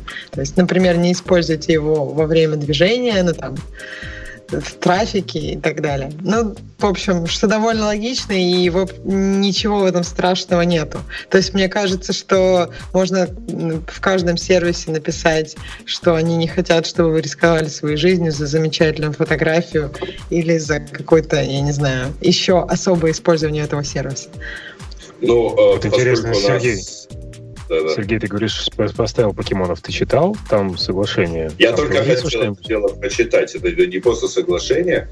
А когда вы запускаете игру, вам а, там сразу после логотипа компании-разработчика показывается, пока все загружается, показывается картинка человека, уткнувшегося в смартфон, и написано, что, пожалуйста, а, обращайте внимание на то, что происходит вокруг вас. Be aware и так далее. Э, потому что э, действительно реально так как-то смотришь, э, и действительно очень интересно это смотреть. А это, я думаю, что-то из того же разряда, как в Америке есть же, стоят билборды Don't Text and Drive, то есть не, не пишите смс пока, когда ведете машину, тут, ну, чего, да, Snapchat тут не сильно оригинален. Не, ну на самом деле тут уже может быть и другая мысль. Как бы Snapchat Snapchat, но они, может, говорят, ну вы не публикуйте фотки, где вы там не очень адекватны. Потому что, насколько я помню, в сериале «Как я встретил вашу маму», когда устраивался ю- юрист на новую работу, там был момент, что там есть обязательная проверка в интернете. Там был квестер «Руки полторашки», когда две бутылки пива по полтора привязываются к рукам. Пока не выпьешь, типа квест не будет считаться пройденным. Может быть, Snapchat говорит, что не надо только вот про это, а еще, может, не надо компрометирующий себя снэпы делать. Не, мне кажется, что Snapchat достаточно выгодно, если люди делают что-то компрометирующее, потому что это вызывает очень много внимания извне. Ну и то есть, мне кажется, Snapchat, они позиционируют себя на аудиторию все-таки достаточно таких молодых и отвязных людей. Поэтому я не думаю, что они имеют в виду публи... публикуйте только что-то серьезное и взвешенное. Я думаю, они просто не хотят, чтобы кто-то на них подал в суд, когда кто-то умрет из-за использования снапчата. Ну и не только это... умрет, а будет там типа как-то опозорен и так далее. Потому что а, надо, кстати, еще помнить, если вы а помните, то Эвана, то есть создателя Snapchat, в свое время обвиняли а, вот как раз вот, в буллинге и всем прочем, э, в бытности его студентом, что он, в общем, как-то себя не так, не так хорошо вел, он ходил, извинялся э, довольно публично на эту тему. Может быть, это отражение его каких-то личных переживаний в этом плане. Поехали дальше. Э, давайте на следующий скажу. пункт, да, давайте, да, говорим. Да, то, что написано в Инстаграме. В Инстаграме написано, что вы не должны, а, как перевести, э, порочить, зади, э, преследовать, задирать, злоупотреблять, э, раз, приставать и угрожать э, людям на Инстаграме. То есть, когда кто-то... Еще там, тут важно Мне кажется, Да-да. персонейт, ну, то есть де- делать копии Выдавать себя аккаунтов. за других. Да, выдавать себя за А, других, да. да, да-да-да. То есть, когда вы делаете это сами, или вы пытаетесь, например, кому-то в комментарии что-то писать. Наверное, вот так. Э, А, Слушайте, а ну делать- на самом... Да-да, Да, говори, прости, прости. А, На самом деле тут, по-моему, попытка запихать э, в упрощенном виде уголовный кодекс ну, или что-то похожее а, в правила пользования сервисом, чтобы получить формальное право отказать э, любому человеку, так на всякий случай, от пользования сервисом, пока не наступили какие-то легальные последствия. Выглядит достаточно, э, ну, как бы предусмотрительно, но как сложно понять, э, насколько велика такая вот масса, э, ну, ну, насколько часто это они делают. Э, Понятно, что в прессу попадают, например, только какие-то совсем, ну, наоборот, неправильные ошибки в применении этих пунктов. Но это такое, как бы, значит, а еще мы имеем право сделать все, что хотим, все, что хотим, вот, по, по всяким там, а потом рассказать почему. Ну, это стандартная Вот. отмазка, да, которая очень хорошо показана в фильме «Догма» в начале. А, нет, тут есть не так. Эти слова можно еще немножко по-другому трактовать. Тут говорят только как бы про профили информации, но, но профили информации, так понимаю, это еще и картинки в Инстаграме. А знаете, сколько сайтов есть разных, э, скажем так, не очень 16 а скорее больше, которые, я уверен, живут именно поверх этих Инстаграмов. Я не очень понял, почему, что значит больше, чем 16 плюс. Что, 25 плюс, что ли? Нет, я имею в виду, которые фоточки еще как бы не, не 18 плюс, но и не меньше. Они такие, они спорные, ну, так сказать. И не туда, и не туда относятся. Но при этом они там... А, Я не понял твоего пояснения, я не понял еще хуже, да. Я имею в виду, 18. что... Ну, Не, если очень просто, то я уверен, что есть большое количество сайтов, которые используют Инстаграм как место, откуда можно черпать фоточки для своих ресурсов. Без указания того, откуда это взяли и из какого места. м, я не вижу, как Инстаграм может это, на это повлиять. Это происходит за его пределами. То есть, если я сейчас там что-нибудь такое сделаю, выкачу весь ин- контент из Инстаграма, то после того, как я этот контент буду, ну, выкачу и смогу как-то использовать, боюсь, Инстаграм никак не сможет там никакими действиями на сервисе повлиять на, э, ну, на мою возможность это сделать. То есть а на- данные будут уже у меня. Не могут взять, конечно, все эти данные там, и пойти рассказать в суд, что там, это все украдено, нарушено, и это была какая-то там атака и все такое прочее.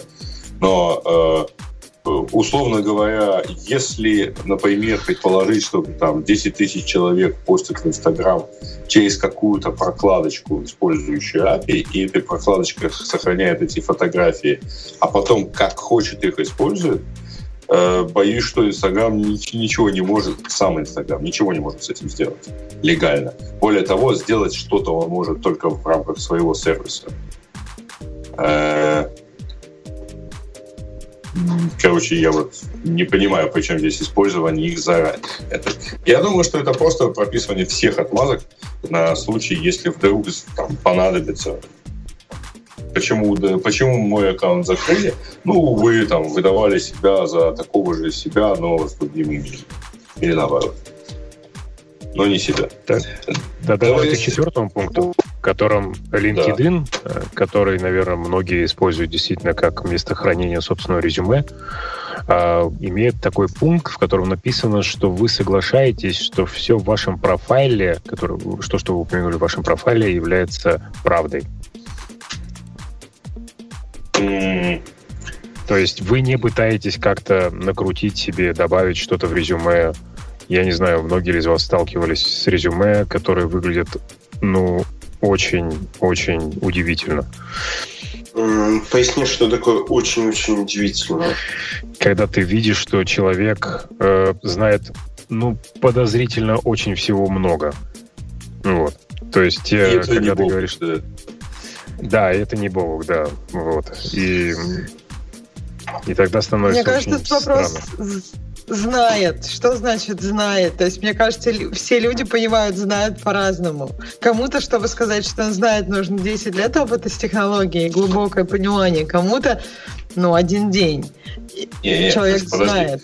В области знания технологий и как в области языка есть определенные, ну, общепринятые как бы понятия степени знания, да, в отношении языков, не программирования, а языков человеческих, э, есть понимание, понятие там, говорю свободно, там, читаю, читаю, там, э, разговариваю, там, читаю со словарем и так далее.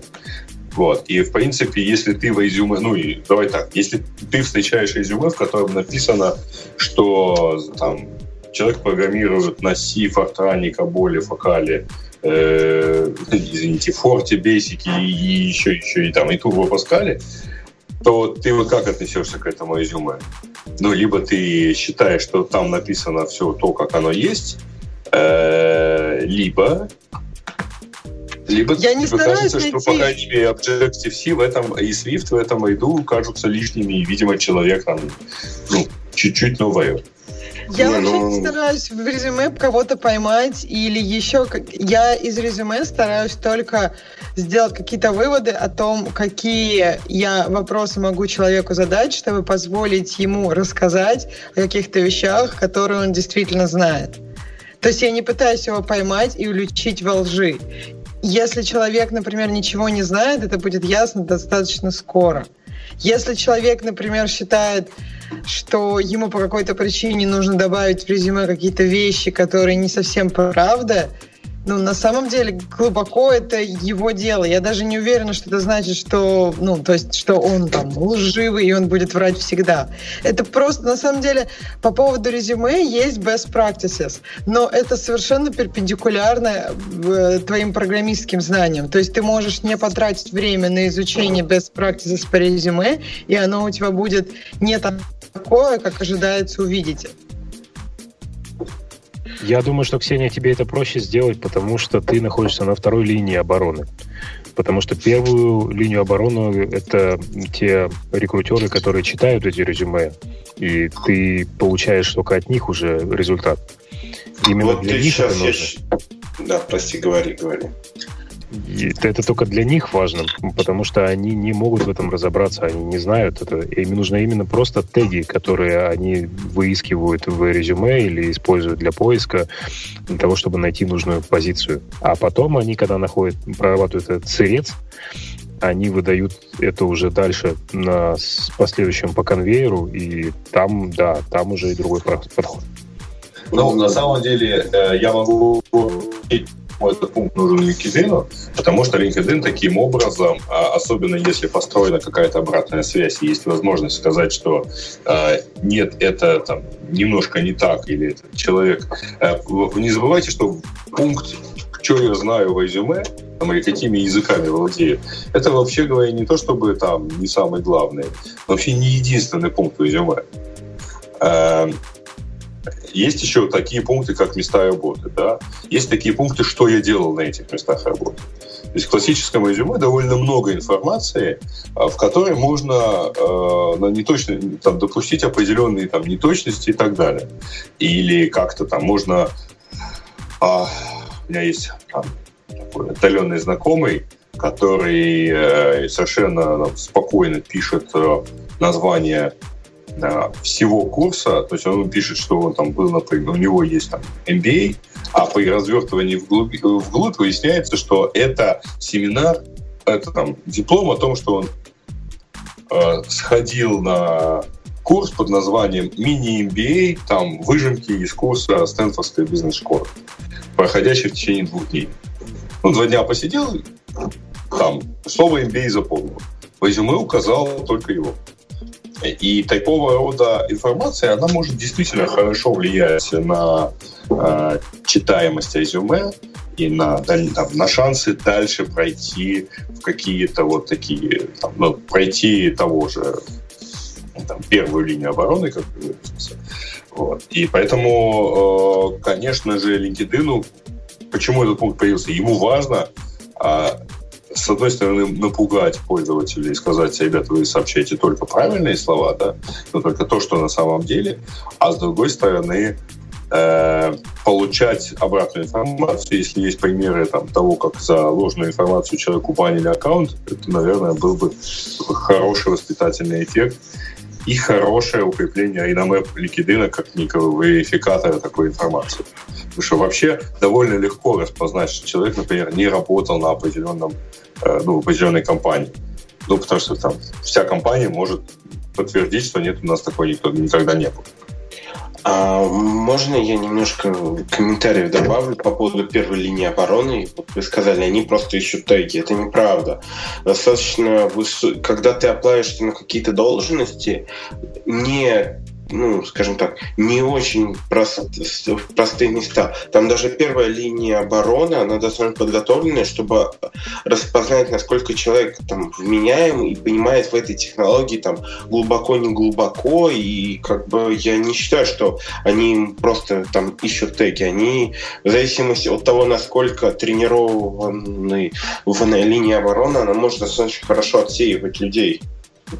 Это задача, нет, извини, э, это не задача HR, который э, собирает резюме или который там проверяет приходящее резюме.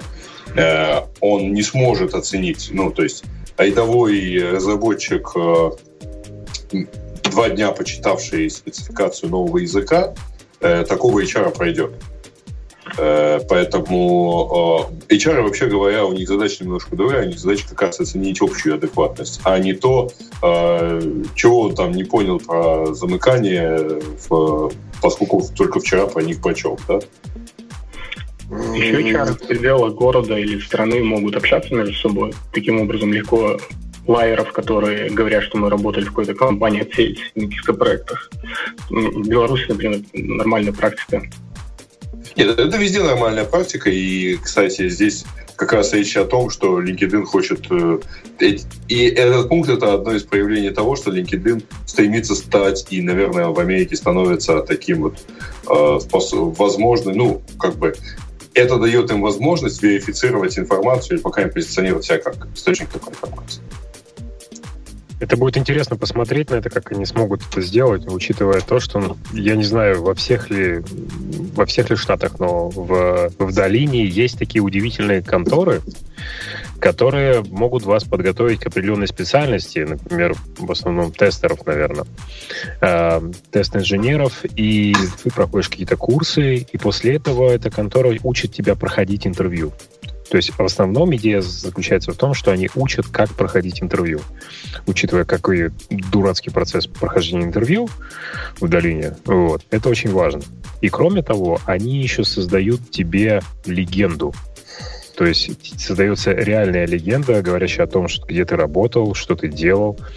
Кроме того, что эта легенда создается, еще существуют те конторы, то есть по телефону или, например, по имени конторы, которые ты упомянул в этом резюме туда можно позвонить, и тебе ответит человек. И когда ты спросишь, а работал ли у вас такой человек, тебе скажут, да, он работал вот на таком-то проекте.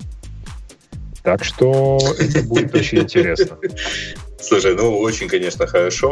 А, давайте дочитаем этот пункт, э, ну, вот, в общем, дочитаем этот материал, но мы опять застояли на одном. Я просто Нет. подумала, а, да? вот эта идея очень интересная, но мне кажется, при этом нужно, наверное, либо менять имя, либо как-то удалять э, активность в соцсетях, потому что я думаю, все равно, ну, окей, у тебя есть несколько компаний, но мне кажется, с текущим интернетом можно всегда найти, наверное, что-то противоречащее легенде, если она не совсем реальная. Если ты знаешь, да. что надо искать, если ты знаешь, что это надо искать, а если а. ты не знаешь, что это может быть, то ты как бы позвонил, проверил, сказали, да, все отлично, поговорил с менеджером этого человека, ну, получил отзыв. Отлично, замечательно. Ну да, ты прав, наверное. Я просто еще хотела добавить про LinkedIn. Э, мы долго уже на этой теме, но я была удивлена, когда у одного моего знакомого в компании, в которой он устраивался, они просмотрели весь его LinkedIn и нашли, что там месяц на LinkedIn написано, что этот человек ушел с работы там в апреле такого какого-то года, а у него в резюме написано было в мае. И они на полном серьезе задавали вопросы, почему ваша, ваша информация на LinkedIn не соответствует вашему резюме. То есть это как, ну, такая действительно для них была проблема. То есть вы, вы как бы нам пытались соврать. То есть там апрель-май одного и того же года. То есть, ну просто я была удивлена, потому что, на мой взгляд, мне на тот момент и сейчас тоже кажется, что все-таки LinkedIn это не ну, то есть это не, не так, такая информация, как, которая, за которую тебя это могут... как бы несерьезно, да? Да, ну то есть это, это некий сервис, в который я предоставляю свою информацию. И если я там, ну, например, описался, указал май вместо июня, я не ожидаю от этого никаких серьезных последствий. Я, я бы вот так вот сказала. Но оказывается, что это каких-то компаний, видимо, это, это считается серьезным документом твоего, я не знаю, твоей жизни. То есть... Не, ну, а я можно вопрос тогда к предпредыдущему оратору? Правильно понимаю, что компания, которая делает такие фейковые хистори для людей про прохождение собеседования, они еще и на LinkedIn, не знаю, используют тысячу миллион пользователей фейковых, которые идут и, не знаю, ему накручивают навыки просто. Просто так Зачем? Ну, я не знаю, чтобы у человека неожиданно, там, не знаю, 99 было по какой-нибудь технологии. А кому там, э, какие там тысячи миллионов навыков? на, во-первых, навыки это какая-то сильно, там, сильно боковая функциональность, и вообще она, она вообще ничего не означает. Э, она никак не связана. Она считает, что тебя считают экспертом вот в этих областях. У меня этих навыков, я даже не знаю сколько, а при этом какая-то часть, она э, ну просто вот, ну она не про меня. Я так подозреваю, что там, там до сих пор указано там что-то типа поисковой оптимизации, например. А, поэтому, ну, зачем это накручивать? Более того, всегда можно отговориться тем, есть, конечно, вопрос, а что, собственно, сделала эта компания, вот такая фейковая? Но это же можно отговориться тем, что она работала на правительство, и поэтому вся информация закрыта. Мы много чего делали, да. Давайте дальше вот, добежим до этих пунктов, потому что вообще пора заканчивать, мы уже два часа в эфире. Э, что у нас следующее в этом, э, в этом материале, там, по 7 пунктов? Инстаграм. Э, Инстаграм имеет право забрать любой юзернейм. По любому, кстати, по любому поводу. Забрать? И, По-моему, не забрать, а изменить. Ну, это одно и то же, в общем. Ну, то есть фактически-то они забирают старое и дают тебе новое. Ну, то есть, скорее всего, это, конечно же, подразумевает, что они имеют право как бы со своей стороны превентивно исключить твое там нелегальное использование чего-то там реального имени, да, Э, и так далее, или там как-то как еще профильтровать твое имя. Но по факту они, это означает, что они могут там любое имя по любому поводу действительно отобрать. Ну, может, быть, какой-то... Вспоминаю историю с Киком и NPM, когда отобрали имя в NPM модулях. А, да, да, да, кстати, да, похоже. Ну, вообще есть более старая история, когда был орк, у него было какое-то очень длинное-длинное имя, которое не, некоторым образом оскорбляло некоторых людей, поэтому после этого ему сократили и сказали, что он счастливый поросенок, кажется. А, интересно, кстати, а там какое-нибудь такое имя, которое, например, оскорбляет MySQL, да? Ну, там, с injunction внутри. А, так, и у нас остался, по-моему, Твиттер. Так, шутку не поняли, да. Да.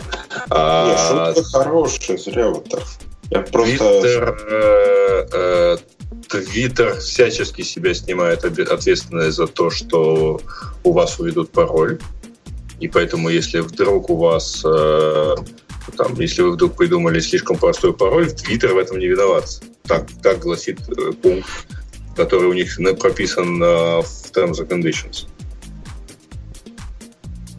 А, и последний пункт это про то, что Twitter будет реагировать э, значит, на жалобы по копирайту Э, поэтому, значит, если вы там, собираетесь постить что-то нелегальное, ну, это нарушая чьи-то копирайт, это может иметь там какие-то... Вы нарушаете тем самым э, ТОС сервиса. Э, ну, типа, интересно, да. А все остальные сервисы несут за это ответственность, получается? А, дело в том, что... Э, да, сейчас вот в чем, на самом деле, прикол. А, ты не постишь, ты можешь не постить картинку в Твиттер. Ты можешь постить, например, ссылку на эту, на эту картинку. А публикация ссылки на нарушение копирайта, а, она вообще не, не означает, что ты тем самым нарушаешь копирайт. Понимаешь, в чем дело? То есть mm. вот есть некая картинка, где используется там, не знаю, там копирайченная, ну, есть не, не, некий сервер, на котором лежит копирайченная кварти, э, карти, картинка. А, ты публикуешь ссылку на нее. Вообще говоря, никто не считает саму ссылку нарушением копирайта, кроме Твиттера. Я это называю в том числе потому, что Твиттер считает, ну, Твиттер автоматически подгружает эту картинку, и если на него кто-то пожалуется, то это как бы, ну, им не хотелось бы с этим иметь ничего общего, да? Все, понял, спасибо. Вот кажется так. А, давайте к темам наших пользователей. У нас там тем не, не очень много, и часть из них у нас мы, мы их сдвинули на гиковский выпуск, например, про э, то, что Юбер на MySQL перешел и так далее. А про российский накопитель данных 25 килограмм и 50 мегабайт веса, ну, наоборот, то есть. А, кто читал новость? А, я ее не вижу, но я догадываюсь, что это статья с Хабра, нет? Это статья с Geek Times на самом деле. Geek Times, но а, это видимо. И сейчас уже доступ к публикации закрыт. Есть только в кэшах, я так понимаю. Ну, это, это, это дело в том, что на этой неделе продемонстрировали такой правильный российский накопитель данных, который весит 25 килограмм и вместимостью... А это просто, э, на самом деле, новость заключается немножко не в том, и, в общем, резонанс она получила только потому, я так понимаю, что э, на этой же неделе показали какой-то под девизом «Разработан отечественный компьютер», показали какого-то школьника, который собрал какой-то аналог ZX Spectrum, вот. То есть картинка была точно спектрумовская, там, с большими конденсаторами на плате э, и так далее. Я так понимаю, что народ подвязал эту же тему к ну, тему накопителя Кейжа, но из того, что я читал потом из э, как бы, пояснений, это накопитель, он используется в ракетной программе, и он должен просто вот там за 25 лет э, убился существующий накопитель, а новый должен быть точно такой же, иначе это модернизация ракетного оружия, вот, что нарушает массу международных обязательств. Ну, то есть, как бы не совсем страшные, так сказать, последствия для отдельно взятого государства, потому что оно, в общем, не обязательно и, и все равно плевать хотело. Но тут почему-то вот так вот себя аккуратно повели. Ну, все хорошо. Экстрем... Я уверен, что эта штука нужна для экстремальных ситуаций. Поскольку я помню, Эльбрус... Ой, Эверест, простите. Неважно. Фигня да. одна, и все равно не работает, да. Неправда. Я был на конференции JPoint, и Java уже портировали под это. Все хорошо.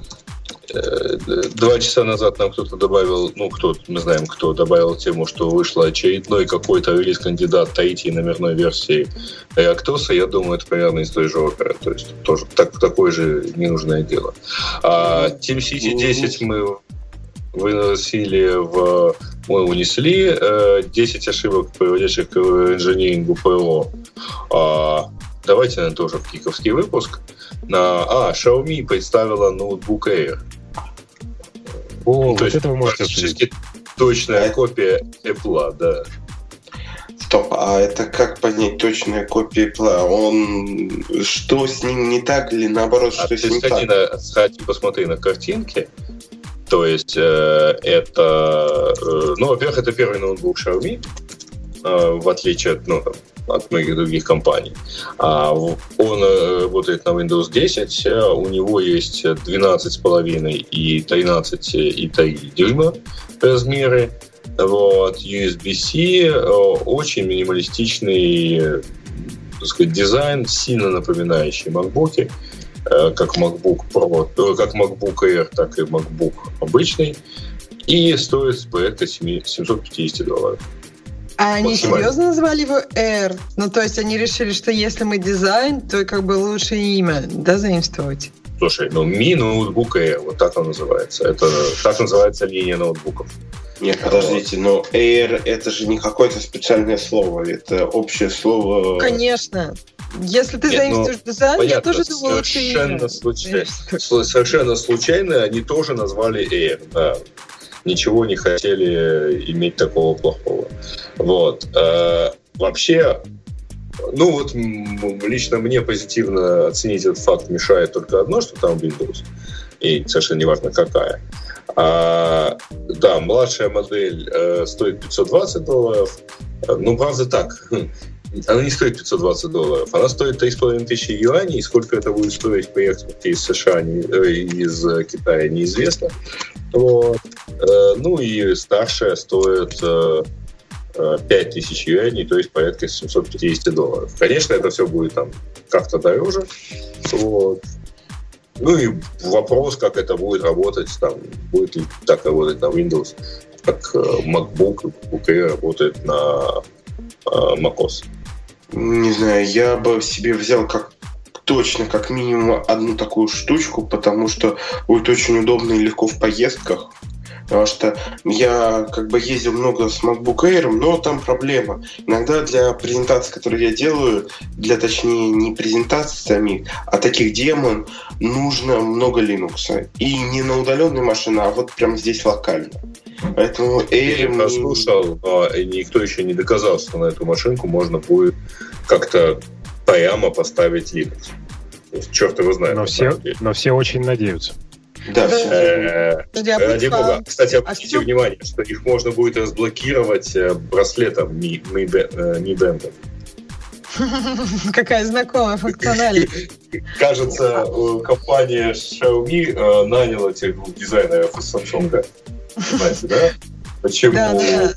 Samsung на 2 миллиметра шире, чем ну, по сравнению с iPad. Ну, как раз толщина грифеля прям фотки. У меня вопрос, а почему на Маке, ну, то есть можно же в Bootcamp поставить Linux, и все будет нормально. В чем проблема-то? Много ну, Linux Не так, у меня есть, не так, у меня есть MacBook, у меня есть Хорошо. iPad, у меня Хорошо. есть все родное, и я не хочу как бы э, делать какую-то порнографию с устройствами.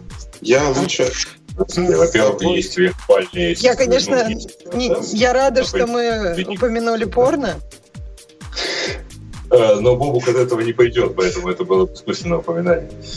Да, но я вопрос, а в чем состоит как бы порнография, если ты устанавливаешь две операционные системы на один компьютер? То есть никакой, я, я не вижу в этом проблемы или чего-то плохого. Если тебе действительно нужно... нужны.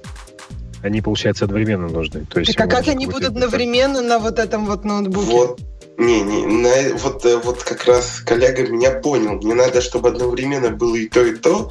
И тема показывается обычно, у меня, по крайней мере, мы, того, чего я показываю, обычно происходит именно вот так. То есть там надо именно два ноутбука. Дво, два ноутбука. Ну, я ну, подожди, во-первых, можно использовать виртуальные машины, э, правда, и там тот же файл. С виртуалками и, все и, хорошо. И вот. А во-вторых, я не понял, почему более легкий ноутбук это, ну, станет хорошо его брать в поездке. То есть, если ты все равно параллельно берешь э, большой и тяжелый, там, я не знаю, Mac ну, MacBook Pro, то чего радоваться, что у тебя добавится еще килограмм веса? А, смотрите, у меня всегда, когда я показываю эту демо, смысл звучит следующего смысла, что мы это можем запустить на 512 оперативки с одним ядром. Э, тогда тебе нужен, э, там, не знаю, Acer Aspire V5, вот, и если ты запустишь что-то на нем, то ну, ты точно можешь запустить это там 512 мегабайт оперативки. Ну, я утрирую. То есть ноутбук бери. Если Зачем? Раз, раз, Raspberry Pi же. Ты же говорил, что у тебя и был кластер на Raspberry Pi. Вот ты меня... и показываешь. Я сначала... Не так. Я сначала ездил как раз-таки с этим лэптопом, Неттопом, точнее. Нет, лэптоп. Не, подожди, неттоп это не лэптоп. Неттоп а, это да. десктоп, э, десктоп маленький. Ну вот одно время Netbook. я ездил с, Одно время я с нетбуком ездил, одно время как раз-таки с неттопом. Э, ездил даже с Raspberry Pi, но это все равно все не очень удобно. На самом деле для меня был самый удобный кейс, когда у меня был MacBook Pro и Air. Потом неожиданно кейсы некоторые поменялись, и казалось, что мне надо, чтобы на маленьком устройстве был Linux. Вот я думаю, что я к Xiaomi себе прикуплю, как минимум для поездок и разных презентаций будет интересно. Как, как вот, учит а... нас э, Григорий, это произносится Xiaomi. Xiaomi. Да я, я, собственно, так и произносил. Это я э, неправильно, скорее всего. Да, окей, значит, ну, внешне, да, выглядит ничего так красиво, но, в общем, попыток скопировать дизайн э, чего-нибудь от маков э, не, не, не единичные. Было их и до этого довольно Как много. я понимаю, очень важна батарейка. Я правильно понимаю? Да, Но... естественно. Самое важное в этом. Угу. Не знаю, насколько, точнее, не знаю, сколько важно, не знаю, короче, насколько реально э, ее хорош, хорошей такой сделать. А, итак, что у нас дальше э, по темам, э, кто видит? ВЗ мы были, Ситибанк отключил 90, обиженный админ отключил 90% сетевого оборудования Ситибанка по стране, но это, это старая тема, как тут сразу же комментируют. Протобаф это на следующее. Вот, э, вот так. Ну, не, не знаю. А, вот могу ответить на вопрос, который тут задают э, там, с вопросом, что стало с Яндекс островами. Давайте, может быть, на этом и закончим. Значит, тут написано, что злые языки утверждают, что эксперимент нельзя считать неуспешным. Его так и не провели. И, в общем, э, да, как раз, по-моему, три года назад, э, три года назад в мае месяце, э, а колонка годичной давности про то, что там Яндекс острова действительно не запустились. Не знаю, не знаю, насколько объяснялось вот, вот такой фрагмент про, э, если кто помнит, Яндекс острова, это была такая попытка построить платформу, при которой прямо с поисковой выдачи можно было бы делать какие-то действия, предлагаемые сайтом. То есть поисковая, то есть сайт предлагал некий API к себе, э, например, регистрация на рейсы, запись к врачу, покупка билетов – и прямо на сайте, прямо на результатах поиска поисковой системы можно было бы эти действия сделать, если вы ищете непосредственно действия, сократив вам таким образом несколько кликов до реального действия, которое вы явно искали. А, насколько я помню, э, причину, почему это все так и не полетело, а, причина очень простая. Э, эта овчинка выделки на данный момент не стоит. Если совсем коротко, в общем потоке запросов, на которых эта штука должна была срабатывать, оказались какие-то доли процента, при этом подключение даже нескольких сайтов подобным образом а, ну, требовало слишком больших усилий со стороны всех. И более того, невозможно, ну, и там же взаимосвязано, то есть э, с одной стороны, Яндексу хорошо бы понимать, что они удовлетворяют таким образом какие-то проценты э, какие-то проценты запросов, не, не там одну десятую процента, да, что вот пользователи реально задают там 2% запросов таким образом, чтобы можно было показать. А с другой стороны, сайт, который дает к себе такой интерфейс, он потратится на такой интерфейс в том, в том случае, если ему скажут, ну вот представляешь, ты такое сделаешь, и целых N, где N достаточно значимое на фоне остальной статистики, э, число, которое ну, целых N пользователей сделают это целевое действие и не отвалятся. условно говоря, на пути к, к той конверсии, о которой ты мечтаешь. Вот эти все э, величины оказались слишком маленькими. И вкладываться в разработку некого дополнительного решения, э, которое просто одного человека в год не отпугнет от, от э, целевого действия, ну, понятно, что никто не будет. Вот величина этих чисел, к сожалению, по-моему, и стала основным фактором. Опять-таки, там, было, там были еще другие причины, но вот оказалось, что это пока не очень частый э, use case для такого использования. Но зато у нас есть Яндекс Авиабилеты, чудесный сервис, которым я всегда пользуюсь. Я продвигаю его в массы практически. Поэтому... Я думаю, что они тебе должны что-то выдать, например, вот. Ну, почему именно так? Я считаю, что это очень хороший Ну, потому, ну, не скидку же тебе давать за это на этом сервисе. Не, ну просто я считаю, что вообще вот эта вся пляска с островами, я считаю, она очень эффективная, потому что, насколько я понимаю, эта мысль вообще зародилась из-за Селигера и том, как надо легко и просто добираться до Селигера, потому что Хотя я могу и ошибаться. Нет, если я не ошибаюсь, ничего общего с Селигером это особо не имело, потому что там идея была как раз в том, что да, какой-то определенный большой... Ну, вообще, там, какое-то количество запросов действительно навевает, э, наводит на мысль, что пользователи бы рады были бы использовать такую вот интерактивность. Но, к сожалению, это количество не очень велико. Вот. Поэтому вот то есть оно есть, но оно не оправдывает себя, скажем так.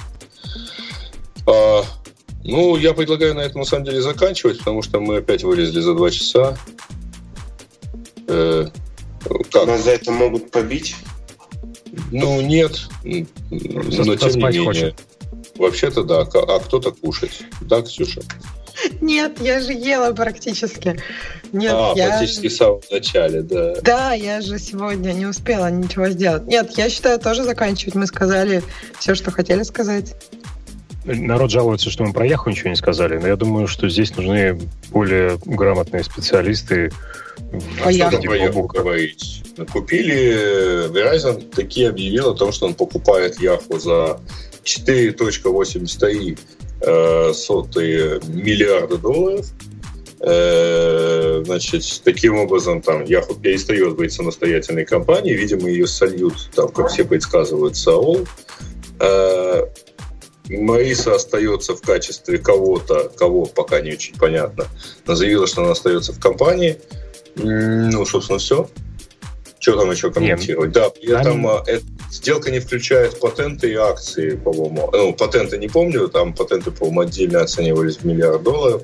А не включает акции, принадлежащие сейчас Яху, а им принадлежит э, акции Alibaba на 32 миллиарда долларов и э, Yahoo Japan на Yahoo Japan просто это независимая контора на еще 9 миллиардов или 8 8 с копейками, 8,3, по-моему, миллиардов долларов. А, это будет отдельно, эта контора будет владеть, отдельная контора будет владеть этими активами, отдельно котироваться, значит, на рынке, э, на бирже. Значит, а Yahoo, да, вот там почти 5 миллиардов э, уйдет, собственно, с Verizon. Ну и, и кстати, да-да-да вопрос больше интересен не что произошло, а вопрос почему произошло. И вопрос, наверное, будет, что будет потом. Поэтому говорю, что нужны Бобук и Бутун. Да не, ну что там будет потом? А, значит, потом ну, сайты никуда не денутся. Сайты сами по себе поехали. Значит, что произошло? А, ребят, на эту на, тема истории Яху, она в интернете освещена примерно так же, как история Apple. История длится с 94 года, с того момента, как они все росли, как они попали под первый кризис доткомов, как они значит, пытались строить свой поиск. Ну, я вот с точки зрения строительства своего поиска знаю про них довольно все детально. Э, в какой-то момент у Яху было в распоряжении, э, если я не ошибаюсь, три поисковых движка. Они даже покупали альтависту, закрывали. Они покупали Инктоми и пытались это делать. Была такая контора, если кто помнит. Э, в 2003 они ее купили. Это была контора, делавшая независимый и не имеющий отдельного веб-представления поиск. Yahoo очень много их покупал, ну, много покупал. Они покупали All the Web, если кто помнит такой поиск. На самом деле это был Fast. Э, ничего из этого они сами не сделали. Через какое-то время они сделали все-таки свой поиск Yahoo Search. Потом они от него отказались, поставили Bing. Э, пытались много комбинировать с Google. Вот. И да, много иронии судьбы, много иронии в том, что они были. Благодаря им Google стал углом, потому что именно Yahoo поверила в Google и поставила себе в качестве поиска в 1999 году. Вот. А, дальше будет, что сайты Yahoo никуда не денутся. То есть Yahoo портал, он хороший, прибыльный, немножко, может быть, стагнирующий по трафику, но тем не менее успешно работающий. А, вот. Э, он никуда не денется, и медийная его направленность вполне хороша э, и имеет свою нишу, которая они, кстати, на которой они до сих пор живут. Вот. И AOL э, в этом отношении им только поможет. Verizon же как оператор получает достаточно хорошую, э, хороший бизнес, который позволяет ему не стать только трубой для передачи данных, а и иметь отношение к контентному бизнесу. Если, как все говорят, центр нашего медиапотребления начнет перемещаться на мобильные, это вроде как и происходит, Verizon, как крупнейший мобильный оператор Америки, от этого только выиграет. Вот. Спасибо. Давайте тогда, может, закругляться. Понятно. Да, давайте закругляться, потому что у меня лично уже почти два часа. Мы два часа 20 минут в эфире. И что, на этом будем заканчивать. У нас был сегодня странно расширенный выпуск. Только Ксюша на своем привычном месте. Э, значит, я вообще удаленно, а все остальные приглашенные гости. Э, Руслан, Александр, Алексей. Вот, собственно, попрощайтесь, и я начну включать негромкую музыку под названием нашего ну, реклама нашего спонсора. Э, пока. Так. Всем пока. Да. Пока. Ну, поехали. Всем не болеть. Это шоу создано при поддержке Digital Ocean. Digital Ocean – провайдер доступного облачного хостинга. Всего за 55 секунд и 5 долларов в месяц вы можете создать свой облачный сервер в одном из дата-центров, расположенных в Нью-Йорке, Сан-Франциско, Амстердаме и Сингапуре, и управлять им с помощью простой, интуитивно понятной панели управления или воспользоваться мощным мощным API. Начните прямо сейчас. Введите промокод RadioDefist при регистрации и получите 10 долларов бонуса на аккаунт.